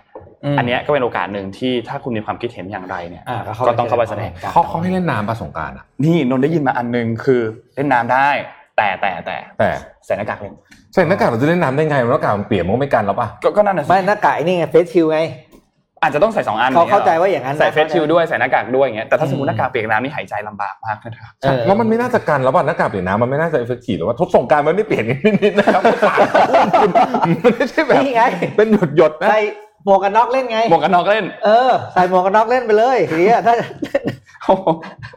แล้วเอ้ยมันรู้วันวันก่อนที่ผมคุยกับปาเต้ดอ่ะว่า เออ เออเขาบอกว่าโซเชียลดิสแตนอันหนึ่งที่ที่ที่น่าจะไปใช้สงกรารคือนี่ เออ ทุกบังคับทุกคนใส่ห่วงยาง เออเออเอ เข้าใจอไหม เออเออ ใหญ่ๆอ่ะ อืม เพราะคุณก็จะอยู่ไกลกัน อ๋อ เข้าใจกันนะ ออ เว้นกันโดยอัตโนมัติเลย ออเว้นอัตโนมัติ มันจะกลายเป็นอะไรนะ มันจะการบั๊มไปเรื่อยๆ อืม จะเดินกันทีนี่เดินไม่ได้เลย อืม เออ QR code ผิดหรือเปล่า เอาเหรอ เดี๋ยวเราดูซิเดี๋ยวทำใหม่ เดี๋ยวแปะใหม่ให้ เดี๋ยวเดี๋ยวแปะลิงก์ให้แล้วกันครับ แปะลิงก์ให้ได้กว่า อ่าแปะลิงก์ ง่ายก แต่ผม ว่า คิดว่าสงกรารเนี้ยไม่ไม่มีการไม่ผมว่าคนไม่ไม่ยอมเลื่อนไม่ยอมอะไรอะ ไม่ยอมให้เลื่อนแล้วล่ะ ผมไม่ เอ มี อ อะไร เพราะมันสองปีแล้ว มันอืมเทศกาลสงกรารเป็นเทศกาลที่ปีนี้หยุดห้าวันเอ๊ะเดี๋ยวนะ คือมันหยุดทั้งแทบจุดทั้งอาทิตย์เลยใช่ ทั้ ไหมงเทศทั้งเดือน อ๋อเดี๋ยวก่อนพูดถึงรายการเราก่อน รายการเราเนี่ยเดี๋ยวเดี๋ยวตกลงกันนะ ว่าจะเอาไง ว่าจะเอายังไงดี สกรนต์นะครับ เพราะถ้าสมมติถ้าถ้าหยุดนะของเดือนเดือนเมษาเนี่ย มันจะเยอะไปนิดนึงนะ มันเยอะมากนะอ่ะเสาร์ เรา เสาร์อาทิตย์เราหยุดสิบสิบ เรา เอ็ดใช่ เรา ไหม เราอาจจะใช้แบบนี้เนี่ยนี่นี่คิดคิดอยู่นี้เลยนะ อ่าใช่ อืม เดี๋ยวตกลงกันสดออกอากาศก็คือว่า โอเค ทุกคนอาจจะไปเที่ยวไปเที่ยวแหละนะเราก็ อืม แต่ว่าตอนเจ็ดโมงเนี่ยเราอาจจะเข้ามาซูมกันเนี่ยเอาให้ใครก ซู ด มอ่าน ไล ข่าว ฟ์ กัน ก็คุยเล่นๆน่ะสงกราร อ่าสบายๆ เครียดหรอกมั้ง เปลี่ยนเป็นขับเฮาอย่างเงี้ยเหรอ ไม่แต่คุยกันใน Facebook เนี่ยก็ อ่า คุยปกติ อ่า แต่ว่า อ่า ซูมเข้ามาไง แล้วก็ไลฟ์ แล้วก็ไลฟ์ อ่า ก็อยู่บ้านก็ซูมไปเออก็อยู่ก็นอนซูมไป ดาบดาบบอก หน้ ถามผมยังพี่ ก็ดาบก็รู้พร้อม ผ กั ม น จะกลับบ้านอ่า เรา ดาบ เราก็รู้ตอน น นี้แหละ รู้พร้อมกัน ตอนนี้เหมือนกัน รู้รู้พร้อมกันนะฮะอ้าว อ่า ธนาคารไม่หยุดเหรอ เหรอ รอธนาคารหยุดวันไหนบ้างอ่ะ อ๋อ พอพอ นี่แต่ธนาคารเขามีกฎนี่ว่าห้ามหยุดเกินกี่วันใช่ไหม ใช่ใช่เขามีกฎอยู่ อ่าอ่า นี่เพิ่งดู ส่วนธนาคารในห้างก็จะหยุดเฉพาะวันตรง 13กับ14 อืม แต่ 12 15เนี่ยจะไม่หยุด ส่วนมากจะเป็นอย่างนี้นะ ครับ แต่ผมว่าอาทิตย์นั้นน่ะ คนหายทั้งอาทิตย์ อืมอืม ใช่ คือคือหยุดเริ่มตั้งแต่สิบ สิบยาว เจอ ถึ อีก ง ที สิบแป นู่น ด อ่ะ อ่ะ เออ เจออีกทีสิบเก้าอ่ะ อืมสิบ โอ้ เก้า คือนึกว่าอ่านะโอเคไปเที่ยวในเที่ยวในประเทศไทยก็ก็ได้อารมณ์เหมือนกันนะคึกคักดี ใช่ เงินจะได้กระจายไปทั่วประเทศ อ่าใช่ อ่าเพราะฉะนั้นเดี๋ยวเอาสงกรารเอาแบบนี้แล้วกันเนาะก็คือว่าเออ เดี๋ยวหยุดวันไหนเนี่ยเดี๋ยวว่ากัน เดี๋ยวหยุดวันไหนว่ากัน ที่ที่จะไม่มาอ่านตรงนี้เนี่ยเดี๋ยวว่ากันแต่จะมีซูม โอ้ย จะ ตั้ง มี อีก สูง ตั้งหลายอาทิตย์เอาอาทิตย์หน้าให้รอดก่อน อ๋อ ใครจะ มาอ่าน โอเค อาทิตย์ อาทิตย์หน้าให้รอดก่อนอาทิตย์หน้ามันเอาวันธรรมดาแล้วใครจะมาอ่านบ้างไงอ่ะเดี๋ยวพาไปดูเรื่องข่าวน่ารักน่ารักนะครับ ที่สหรัฐอเมริกามันจะมีเทศกาลหนึ่งครับเขาเรียกว่าอ่ะขอภาพโดนัทขึ้นมานะครับ มันจะมีพระอ่าเทศกาลที่เรียกว่า St. Patrick's Day ครับ อ่า ซึ่งเป็นเทศกาล สีเขียว ที่ทั้งเมืองเนี่ยจะเป็นสีเขียวหมดเลยที่ผมเคยอยู่ที่ชิคาโกเนี่ย แม่น้ำชื่อชื่อแม่น้ำอะไรวะจำไม่ได้ ด้าน ละ น้ำที่ชิคาโก้อะเออ นั่นแหละเออชื่อเขาก็จะใส่สีเขียวลงไปนะแม่น้ำเป็นสีคือคนทั้งเมืองจะแต่งสีเขียวแล้วมีพาเหรดกัน ทีนี้ปีนี้เนี่ยจะเป็นปีที่สองที่ไม่มีพาเหรด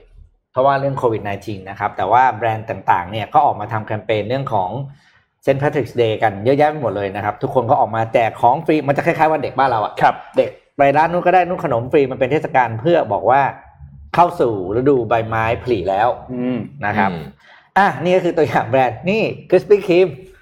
สีเขียว เออแต่ก็เด็กๆเนี่ยไปรับได้ฟรีนะครับ แล้วก็ของอุปสารพัดแบรนด์แล้วก็ขนมาแจก ใบ กัน อันนั้นเขาเรียกว่าใบอะไรนะ ที่เป็นรูป อ่า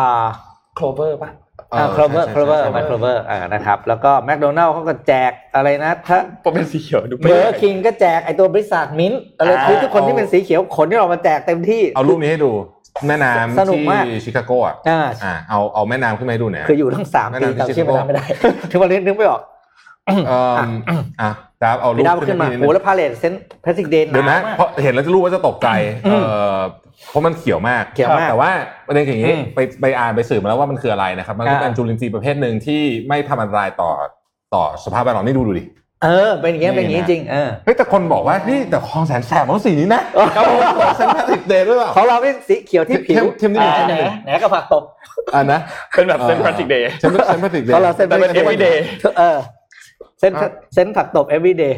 เออ คนไทยเห็นแล้วเฉยๆมากเลยนะฮะ ใช่ใช่ อ้าวไม่เห็นไม่ตื่นเต้นเพราะเราเห็นเราไม่ตื่นเต้นของเราเขียวทุกวัน เออครับของเราเขียวทุกวัน แล้วก็จะมีพาเลททั้งเมืองเลยนะ ที่มิชิแกนในมานูเดินเนี่ยอะไรอย่างเงี้ยทุกเมืองทุกเมืองมีเขียวหมดนะครับ อืม แต่ว่าปีนี้ไม่มี ปวดหัวได้ โอ้โห ก็เป็นการน่ารักน่ารักปีนี้เป็นปีที่สองที่จะไม่มี ครับ ครับผม เรามีข่าวปิดท้ายสั้น ๆ ให้สองข่าวครับ ข่าวแรกคือที่ อืม อินเดียครับ คือก่อนหน้านี้เนี่ย ถ้าใครจำได้จีนเนี่ยเขามีคำสั่งห้ามขุดคริปโตเคอเรนซีจำได้ไหม เขามีช่วงหนึ่งที่เขาสั่งออกมาสั่งห้ามเพราะว่า ห้ามขุดเหมือง ประมาณห้ามขุดเหมือง เพราะว่ามันใช้ไฟฟ้าเยอะมาก ใช่ เปลืองไฟส่งผลกระทบต่อสิ่งแวดล้อม แต่ว่าก็ไม่ได้มีการบังคับให้ขายทิ้งใช่ไหมแต่ล่าสุดอินเดียครับเขาเตรียมที่จะเป็นประเทศแรกในโลกที่จะบังคับให้ประชาชนออกเป็นกฎหมายเลยนะ อืม คุณต้องขายบิตคอยน์ทิ้งให้หมดค เฮ้ ริป ย โตเคอเรนซีอื่นๆ ขาย จริ อองก เหร ให้ อ หมดนี่คืออินเดียกำลังจะบังคับนะครับ แล้วก็มีคำสั่งแบน มีบทลงโทษด้วยนะ แล้วว่าประชาชนเนี่ยห้ามไม่ว่าจะเป็นห้ามซื้อขาย ห้ามถือครอง ห้ามขุดเหรียญทั้งหมดเลยนะ คือห้ามทำทั้งหมด แล้วก็หลังจากนี้เนี่ยรัฐบาลเนี่ยเขาให้เวลา 6 เดือนหลังจากนี้ อืม คุณจัดการให้เรียบร้อยแล้วกัน แล้วก็ ไม่แต่กระเป๋ามันอยู่เมืองนอกอ่ะมันจะห้ามไง อ้าวมันจะทำยังไงอ่ะคือคือในเชิงกฎหมายออกได้ไง อืม แต่ในเชิงการบังคับใช้ทำยังไง อันเนี้ยคล้าย ๆ กับในการเก็บภาษีเนาะ อืม ออกหมายก็ออกออกกฎออกมาได้ แต่ในเชิง มี ป ช่อง ฏิบั ทาง ติแล้วอ่ะ อยู่ มันมัน มีช่องทาง มันจะเก็บยังไง อยู่ นึกออกไหม อืม มันก็จะมีความยากอยู่ รอดู ยากนะ รอดู ถ้าเขาบอกจะกวาดร้านเนี่ยน่าสนุก น่าสนุก แล้ว กั รา บ คาราคาเหรียญแล้วลง ล่วงครับ ล่วง ฮะ เลยดิ ล่วงครับ เพราะว่าอินเดียคนพันกว่าล้านคใช่นะครับ ตอนนั้น มัเป็น ที่ เล่นไปนะ ที่ทะลุหกหมื่นเหรียญไปแล้วอ่ะตอนนี้ก็ล่วงมาละเหลือประมาณห้าหมื่นห้าอะไรเงี้ยหนึ่งหมื่นคอยนะ คือต้องใจแข็งจริงะนะ ต้องใจแข็ง คนเล่นคริปโตเนี่ยนะอืม กับอีกข่าวหนึ่งครับสั้นๆ วันนี้วันที่ 17 กับ 18 เนี่ยที่ประชุมสภาจะมีการประชุมกันในวาระที่ 3 นะครับ ว่าจะมีการโหวตการแก้ร่างแก้รัฐธรรมนูญได้หรือเปล่านะครับ อืม มีการตีความกันมากมายถึงตัวกฎหมาย แล้วก็ถึงคำวินิจฉัยของสารรัฐธรรมนูญที่ออกมาเมื่อสัปดาห์ที่แล้วนะครับ ว่าจะเป็นยังไงต่อ ในวันที่ 17 18 นี้เนี่ยอ่ะหลักๆ เลยคือคุณชวนหลีกภัยเนี่ยเขาออกมาบอกว่าในช่วงแรกนะเขาบอกว่า โอเค เราก็ต้องพิจารณาสองเรื่องคือเรื่องกฎหมายกับเรื่องของคำวินิจฉัย แล้วก็ให้ทางด้านของเอ่อเขาเรียกว่าอะไรเป็นฝ่ายกฎหมายของรัฐสภาเนี่ยไปกำการพิจารณามาแล้ว แล้วก็ได้ข้อสรุปว่าจะสามารถเดินหน้าลงมติในวาระที่สามได้ แต่สุดท้ายช่วงเย็นมาอีกทีหนึ่งคือ ปรากฏว่า ฝ่ายกฎหมายประชุมกันอีกทีหนึ่งเห็นว่าไม่ควรลงมติร่างแก้ไขรัฐธรรมนูญในวาระที่ 3 ตามวินิจฉัยของสารรัฐธรรมนูญ ซึ่งอาจจะต้องมีการทำประชามติก่อน ทีนี้มันก็มีการตีความมากมายเลยว่าเฮ้ยจริง ๆ แล้วมันทำได้ เพราะว่าในการลงวาระที่3เนี่ยอันนี้ฝั่งฝ่ายค้านนะ การลงวาระที่สามเนี่ยมันเป็นการที่แก้ไขรายมาตรา ยังไม่ได้แก้ไขยกทั้งฉบับ อืม เพราะฉะนั้นยังไม่จำเป็นต้องทำประชามติ เพราะสารวินิจฉัยบอกว่าให้ทำประชามติ ถ้าต้องการที่จะแก้รัฐธรรมนูญยกร่างใช่ไหมแต่ก็ฟังด้านฝ่ายค้านก็มองต่างอีกแบบหนึ่งนะครับเพราะฉะนั้นตอนนี้คนในสภามีการตีความที่แตกต่างกันสองฝ่ายชัดมากๆสิ่งนี้สิ่งหนึ่งที่แน่ๆเลยว่าเราจะเห็นในการประชุมวันที่ 17 18 นี้เนี่ย ก็คือการอภิปรายในเรื่องนี้ที่ตีกันแบบ น่าจะดูเดือด เขาเริ่มออกตีกันตั้งแต่ในรายการข่าวแล้ว ที่ เราโทรไปถามฝ่ายค้านคน ครับ พรรครัฐบาลคนก็คือตีความกันแบบแบบที่นนท์บอกอะ อ่า คือตีความเข้าข้างกัน อ่าเข้าข้างกันได้อ่า เอาฝ่าเข้าเหมือนกันแต่ว่าผมคิดว่ามันต้องมีจุดที่ถูกต้อง ครับ คือประเทศเราจะอยู่ในเอ่อบริหารการแบบมึนๆงงๆแบบเนี้ยโดยเอาโดยเอากฎหมายมาเป็นเครื่องมือในการในทาง ใช่ การเมือง ใช่ แบบนี้เนี่ย เออเออไม่ คิด ได้ ว่าไม่ดีมากๆเลยนะครับ คือ อืม คือประเทศเราตอนนี้ เอาเอาไงใช้คำนี้คำว่าการตีความไม่นะเอาพูดแบบง่ายเลยจะตีความให้มันดีและถูกต้องก็ทำได้นะ อืม ครับ ไม่ท คืออย่าอย่าตีความเพื่อเพื่อ ำเพื่อ ที่จะเพื่อเพื่อจุดประสงค์บางอย่าง เพื่อจุดประสงค์บางอย่าง ที่ตัวเองอยากได้อะเอออ อืม ถ้าจะแปลให้มันตรงๆตามตัวอักษรง่าย ๆ ก็ทำได้ ใช่ นี่ อย่าให้คนอย่าให้มันเป็นประเทศแบบที่คนเขาเขาพูดกันนะบอกว่า อืม ประเทศไทยเป็นประเทศแห่ง การตีความ การยกเว้น อืม สองมาตรฐานหรือหลายมาตรฐาน แล้วก็การลงทะเบียน อืม นะฮะคือ เยอะเรามีเยอะแล้ว เยอะเยอะเยอะ รามี แล้วก็ รามีเยอะ เนี่ยเรื่องการบังคับใช้กฎหมายต่างๆนะ ในไหนๆพูดถึงคำว่าการยกเว้นแล้วเนี่ยเมื่อวาน อืม คุณวิษณุเครืองาม รองนายกรัฐมนตรีด้านกฎหมายเนี่ยออกมาเสนอว่าวิธีที่ดีที่สุดจริง ๆ แล้วเนี่ยก็คือการโหวตจะผ่านไม่ผ่านว่ากันอีกทีหนึ่ง อืม แต่เขาใบมา ว่ามันจะมีสามทางหนึ่งคืออาจจะไม่มีคนมาประชุม หืมหืม สอง ล่มไปเลยสภาล่มไปเลย ล่มสองคือโหวตงดออกเสียง อืม สามคือโหวตไม่เห็นชอบให้เรื่องเนี้ย ตกไปแล้วค่อยมาเริ่มต้นกันใหม่ลงประชามติ อะ ก่ ไร อน เยอะแล้วเมื่อไหร่มันได้แก้ได้ทำอะไรเนี่ย นั่นน่ะสิ มันจะได้สองทำะไ สองอันแรกเนี่ยนะ ใครไม่มาประชุมสภาเนี่ย พ้นสภาพไปเลยได้ไหม ใช่ไหมเพราะมันเป็นเวลาสำคัญนะ เออแล้วคุณ อันนี้ ต้องทำงาน เป็น ถึ เวลาสำคัญนะ งเวลาทำงานคุณไม่โชว์อัพเลยคุณก็คุณก็พ้นสภาพไปเลยไปเป็นประชาชนธรรมดาเหมือนคนอื่นไป อืม ไม่ออกเสียงนี่เหมือนกันนะครับ ก็ไม่ทำงานเหมือนกัน อ่ะใช่ เออโอเค คุณจะโหวตไม่เห็นด้วยเลยอะไรเห็นชอบไม่เห็นชอบอะไรยัง คื โอ อ เคนะ ระบบรัฐสภาไทยเนี่ยการไม่ออกเสียงเนี่ยมันคือการโหวตโนนั่นแหละ แบบ อ่า ซอฟต์หน่อย ไม่ได้สิ ใช่ คุณต้อง ใช่ แสดงตัวสิคุณจะมาเนี ก็ ยน ก็ใช่ไงอันเนี้ย เอออั อันเนี้ยคือเราเพิ่งเห็นในในยุคยุคเนี้ยที่การงดออกเสียงเนี่ยเป็น ๆเป็นเลยที่แบ เป็ บ นเครื่องมือในการ ป๊อปปูล่า เลย มากใน นะฮะ การออกตัว ไม่ได้ทีคุณต้องคุณเป็นเอาทำไมตอนคุณลงเลือกตั้งคุณยังออกตัวเลย คุณจะเป็น เอออ อะไรอย่างเงี้ย นี่ ใช่ปะ นะ พูดถึงเรื่องของการลดออกเสียงเนี่ยนะเขาบอกว่าทางด้านของคุณพัชรินทร์ซัมสุริพงษ์เนี่ยซึ่งเป็นสส เป็นทะเป็นโฆษกพักของพลังประชารัฐเนี่ยเขาออกมาบอกว่ามีมติสสของพักให้ลงงดออกเสียงด้วย หึ อ่าไม่ นี่ รู้เลยอะ อย่ากันนั้นอย่าอย่ากันนั้นเลยนะฮะเอานี่คือรีบไปทำงานไหมเนี่ย ไม่ ไม่ สิ สิ มา เอ่อคุยคุยต่อย าวๆมาเรื่อย าย วยาว ๆไว้ยาวๆ อ่ะท่านที่ยังเหลืออยู่ 800 คนใน Facebook แล้วเท่าไหร่พันกว่าคนใน จะเป็น YouTube ผู้โชคดีที่ได้ฟังเรื่องนี้ เราก็จะฟัง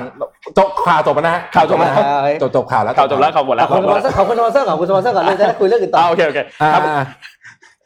เอาเอาเอาโนขอบคุณ โอเค อ่ะเชิญเชิญ ก็ขอบคุณ Trocadero Time นะครับผู้แทนจำหน่ายนาฬิกา Oris Swiss Mechanical Watch นะครับตั้งแต่ปี อืม 1904 ขอบคุณ SCB แล้วก็ อืม ขอบคุณทีม SCB EAC นะครับ อืม ที่อยู่กับเรามาอย่างยาวนานให้ข้อมูลของเรานะครับแล้วก็ขอให้อยู่ต่อไปนะครับ อ่า แล้วก็สุดท้ายก็คือท่านผู้ชมทุกท่าน ไม่ว่าจะเป็น Clubhouse Twitter YouTube Facebook เห็น YouTube มาเยอะมากเลยวันเนี้ย อืม 2,000 กว่านะครับ ครับ ขอบคุณทุกคนมากๆที่ติดตาม ครับ แต่อย่าเพิ่งไปไหน อ่าอย่าเพิ่งไปไหน เราจะเมาส์มอยกันต่อ อ่ะจบข่าว F- F10 เวอร์ชัน อันนี้อันนี้อันนี้แบบตั้งใจไม่หลุด อ่า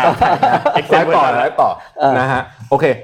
คือคือจะชวนคือผมว่าตอนนี้เนี่ยประเทศไทยเนี่ยมันอยู่ในจุดที่ เราต้องมานั่งเราในฐานะประชาชนต้องคิดจริงๆว่าจะเอาไง ครับ คือคือเอ่อเทคโนโลยีเวฟแรกอะที่มันเกิดขึ้นประมาณสักเจ็ดแปดปีที่แล้วอะ อืม เราพลาดไปละ ใช่ อันนี้ผมบอกตามตรงเลยนะครับว่า คือรัฐประหารคราวที่แล้วเนี่ยมันเกิดในจังหวะที่โลกกำลังก้าวกระโดด กำลังจะเปลี่ยนพอดี ทางเทคโนโลยี เออ พอดีเลยนะฮะ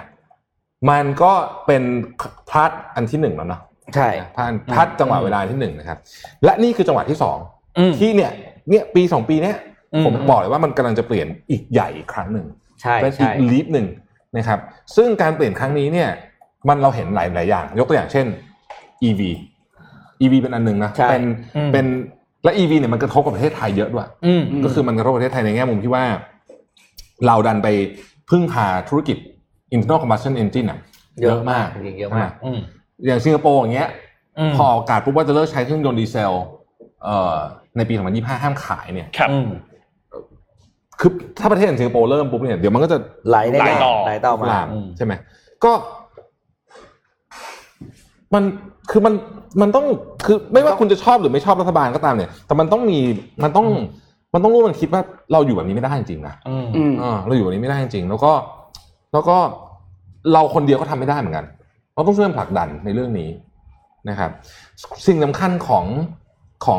ผมใช้คำว่าคณะผู้นำแล้วกันคงคงไม่ได้พูดถึง อืม ตัว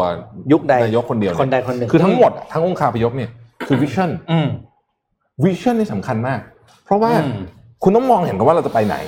อ่า อืม แล้วมันถึงจะคิดแผนย้อนกลับมาได้ว่าจะไปยังไง ใช่ใช่ ถ้าคุณไม่รู้ว่าอ่าก็ไปไปก่อนแล้วกันเดี๋ยวว่ากันเนี่ยนะ มันก็ไม่ไปไหนหรอก คือ ม ไม่ว่าคุณจะตัดสินใจทางใดมันผงส่งผลกระทบหมดแหละ แต่ ครับ ต้องเลือกแล้วไง คือเรารู้ว่าโลกมันกำลังจะไปทางเทคโนโลยีไหนมันก็ต้องเลือกแหละ มันต้องตัดสินใจมันต้องมีวิชั่น และ ว่าอ่ะ เออแล้วเอาเวลาไปคิดว่ากลุ่มคนที่จะได้รับผลกระทบ อย่างเช่นธุรกิจอ่าออโต้พาร์ทอย่างเงี้ยอัฟเตอร์มาเก็ตอะไรพวกเนี้ยเออคุณจะดูแลเขายังไงให้เขาไปทำอะไรต่อก็ได้คิด เออต้องมีแผนแม่บท อืม ออกมาที่ที่ยืดหยุ่น อืม แต่ชัดเจน เราจะได้กลายเป็นผู้นำในอะไรสักอย่างหนึ่งได้ คือตอนนี้ อืม พี่ไม่ค่อยห่วงเรื่องเป็นผู้นำนะพี่เอาว่าอย่าตามเยอะ ตอนนี้นะคือเอ่อเป็นผู้นำได้ก็ดีแต่ว่า เออ เออแต่ว่าอย่าอย่าตามเยอะ นี่ไงเราเป็นผู้นำเหมือนกันลงทะเบียนไง คุณน่า นี่เฮ้ยนี่ต้อง นะ เดี๋ยวเดี๋ยววัคซีนวัคซีนต้องไปลงทะเบียนแต่ว่าคือโอเควัคซีนผมเข้าใจเพราะมันมัน อ่า มี อ่า เยอะ อ่า มันมีคนเยอะ ต้อแต่งลงทะเบียน ว่า ต้องลงทะเบียน แต่ว่าอันอื่นอ่ะ อืม นะแล้วเมื่อวันก่อนเพิ่งเล่าเรื่องลงทะเบียนในข่าว อืม ที่บอกว่าที่อินโดใช้ WhatsApp อ่ะ เออ ง่ายๆเลยอ่ะ อืม เออเออ แล้วก็สร้างบอทขึ้นมาแล้วก็จัดการ ที่อิสราเอลเขาใช้เป็นระบบมือถือ alert เลยนะ ที่อิสราเอลก็ง่ายโหลดโหลดวัคซีนแอคทีฟวัคซีนแล้วก็มี SMS ขึ้นมา เอ alert อเออใช่กัน คุณจะต้องไปแล้ว คือ SMS อีกเจ็ด ใช่ไหม วันคุณต้องไปฉีดได้แล้ว ถ้าคุณไม่ฉีดรอบนี้คุณรอไปอีกนู่นเลยนะ อืม เพราะว่าเขาต้องรันอัพขึ้นมาไงเขารอคุณไม่ได้ไง คืออิสราเอลตอนนี้เนี่ยค่อนข้างชัดเจนว่า ว่าคนเดี๋ยวที่เขาบอกในข่าวอะคนที่ไม่ได้ฉีดตอนเนี้ยคือคนที่เลือกแล้วว่าจะไม่ฉีด อืม อืม แต่เพิ่นตัวเลขเนี่ยมันได้ตามที่ อืม รัฐเขาจะเอาละ ครับ มันถึงมันถึงจุดที่ที่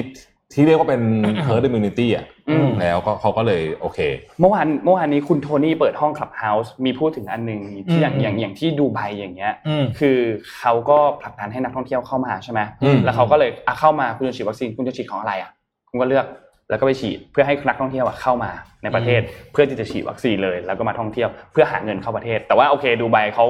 เงินถุงเงินถังอะเนาะเขาก็สามารถทำได้ แต่ว่าในเรื่องของการขาดวัคซีนในช่วงเนี้ยดูไบเองก็ขาดเหมือนกันนะแต่เขามีแพลนที่จะทำแบบนี้ อืม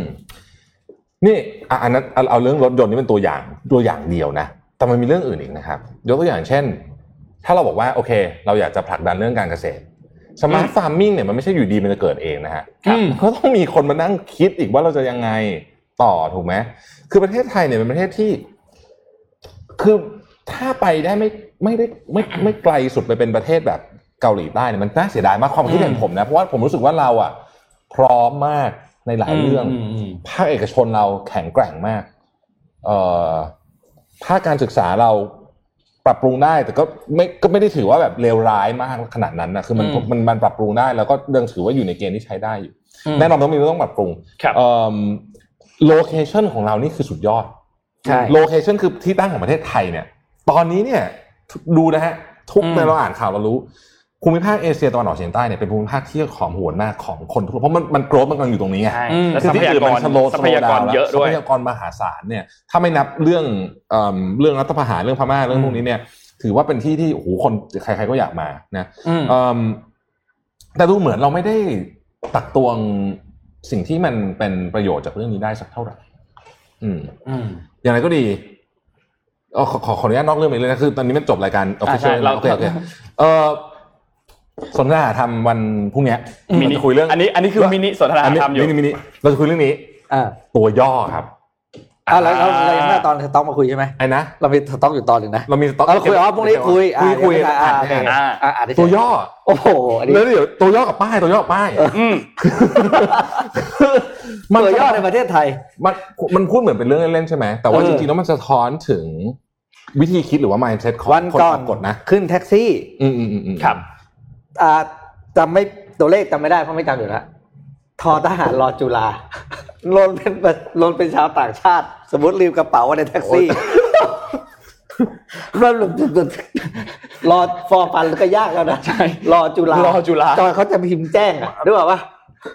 โอ้ย แล้วถ้าไปเจอพวกดอสดาตอประตัก โอ้โหไปตายเลยมันโดนนั่นน่ะ ตาบาตักชอกกระเชอทอผู้เท่า ไม่ไม่หรือ เรียบร้อยแล้ว ห นะ อันนี้ที่เราผมพูดบ่อยเอกสารราชการอ่ะทำไมต้องใช้ตัวเลขไทย อ่า คุณ มันก่อน ยากอ่ะ มันก่อนอ่านทีโออาร์หนึ่งก็หลักหลักสิบล้านอ่ะ โอ้โห นับเลขสองหกอะไร เลขสามกับเลขเจ็ดอย่างเงี้ยเหมือนกัน เออ คล้ายกันมาก โอ้ยปว แล้วดมัน หัว ก็จะไปคล้ายเอ่อตัวอักษรบางตัว และอีกอันหนึ่ง ตัว คือ เอกสารบางตัว อีกอันหนึ่งคือใบอนุญาต โอ้ ที่เวลาเขาออก โอ้ คุณจะทำอะไรสักอัน ผ ห นั นึ่ ง ง ผนังหนึ่ง คุณต้องเผื่อเพดานไว้ ขอ เผื่อผ เป็น นัง ตอนห ไว้ นึงแล้วกันนะใบอนุญาตเนี่ย ต้องแปะใบอนุญาต วิธีคิดเรื่องใบอนุญาต เออ โอ้ ได้เป็นตอนหนึ่งเลยนะวิธีเรื่องใบอนุญาต ประเทศนี้กูเข้ามา อายุคุยเรื่องนี้อ่ะเอาเอาขอสักห้าทีอ่ะเดี๋ยวจะส่งทุกคนไปทำงานละ อืม นะเอิ่มคิดว่าเรื่องพม่าเนี่ย อืม ซึ่งจริงๆแล้วเนี่ยผมว่าประเทศเราควรจะคอนเซิร์นที่สุดเลยนะในบรรดา ใช่ ประเทศทุกประเทศบนโลกแบบนี้เนี่ยนะ อืมติดเขา เพ เลย ราะว่าเราเนี่ยไม่ไม่ใช่แค่ติดกับเขานะพรมแดนมันยาวด้วย ใช่ใช่ แล้วเราก็ไม่ใช่จีนที่สามารถที่จะทำอะไรโดยที่อาจจะ มีอำนาจ คื มาก เยอะ กว่าเออมีอำนาจ เราเนี่ย กกว่ มันต้องประคับประคองเยอะมาก แล้วสถานการณ์ในพม่าเนี่ยก็เลวร้ายมากนี่เมื่อวานเนี่ยผมคุยกับ อืม กับกับแม่บ้านที่บ้านอ่ะ อืม โอ้โหแบบคือสงสารเขามากนะเขาเขาเขาเขาเขาเครียดนะ อืม คือเขากลับกลับก็ไม่ได้ เออพี่น้องเขาเป็นยังไงบ้างก็ไม่รู้อะไรอย่าง อื เงี้ย มอืม เออก็ เนี่ย คิดว่าไงพม่าคิดว่าไงนนท์กับพี่ปิ๊กคิดว่าไงพม่าตอนนี้ ะ มันจะไปยังไง ตอนเนี้ยเราเห็นทางด้าน UN อ่ะออกมาประนามเยอะ อืมอืม แต่ว่าประนามในเชิงเอกสารเนาะยังไม่ได้มีแอคชั่นอะไร เช่นอ่ะ อืม สมมติว่าจะส่งกองกำลังทหารเข้าไปสหรัฐจะมีเอี่ยวด้วยไหมหรืออะไรเงี้ยเราก็ยังไม่เห็นเนาะ อืม และจะเห็นหรือเปล่า ก็คงยาก อันนี้ อืม พูด อืม พูดกันตามตรงนะว่าว่าว่ามันก็คงยากเหมือนกัน เพราะว่ามันอาจจะเกิดขึ้นคล้ายๆกับในเวเนซุเอลาก็คือมีสองฝ่ายอ่ะ อืม แล้วประเทศข้างนอกเนี่ย ก็สนับสนุนสองฝ่ายไม่เหมือนกันด้วย อืม มีคนหนุนฝั่งนี้มีคนหนุนฝั่งที่มีคนหนุนฝั่งของรัฐบาลทหารก็มีฝั่งที่หนุนฝั่งนี้ ฝั่งที่หนุนเรื่องของกลุ่มที่ออกมาเรียกร้องเรื่องของประชาธิปไตยก็มี เพราะฉะนั้นเรื่องเนี้ยมันเลยน่าจะน่าจะยากนะ อืม ในมุมมองว่าจะมีการส่งทหารจากของฝั่ง UN หรือมีของฝั่งสหรัฐเข้าไปจริงๆเนี่ย ถ้าจะมีทหารอาจจะเป็นทหารของกลุ่มชาติพันธุ์ อืม อืม ซึ่งซึ่งถ้าเป็นอันนั้นจริงเนี่ยเออก็อาจจะมีการสนับสนุนแบบอ้อมๆอะนะครับ มันอ้อมๆเนี่ยจากจากเอ่อประเทศไหนก็ไม่รู้เนี่ยนะเออแต่ถ้าเป็นแบบนั้นอะสงครามกลางเมืองนะฮะซึ่งมันจะดึงพม่าเนี่ยถอยหลังไปอีก 20 ปีนะ อืมอืมพม่าเนี่ยเขามีเจ็ดเจ็ดรัฐใช่ไหมเจ็ด ใช่ใช่ เจ็ดโซน ซึ่งเขาก็มีกลุ่มของเขาเองอยู่แล้ว อืม ญาติเขามีอีกญาติเขามีอีก โอ้ยากมากคือเรื่องพม่าเนี่ยแต่เราเป็นห่วงจริงนะ เพราะว่า แต่แต่ผมคิดว่าเรื่องที่ณเดี๋ยวนี้ต้องคิดเลยนะ คืออ ม ผู้ลี้ภัย คือคือเรื่องอื่นเนี่ยมันต้อง อืม คิดอยู่แล้ว แต่ว่าไอตอนที่มันกำลังจะเกิดขึ้นเร็วๆนี้เลยเนี่ยนะฮะหรือ ม อาจจะเกิดขึ้นแล้วบางส่วนเราไม่รู้เนี่ยก็คือเรื่องของผู้ลี้ภัยที่ข้ามแดนเข้ามา ครับ อืม อืม อืม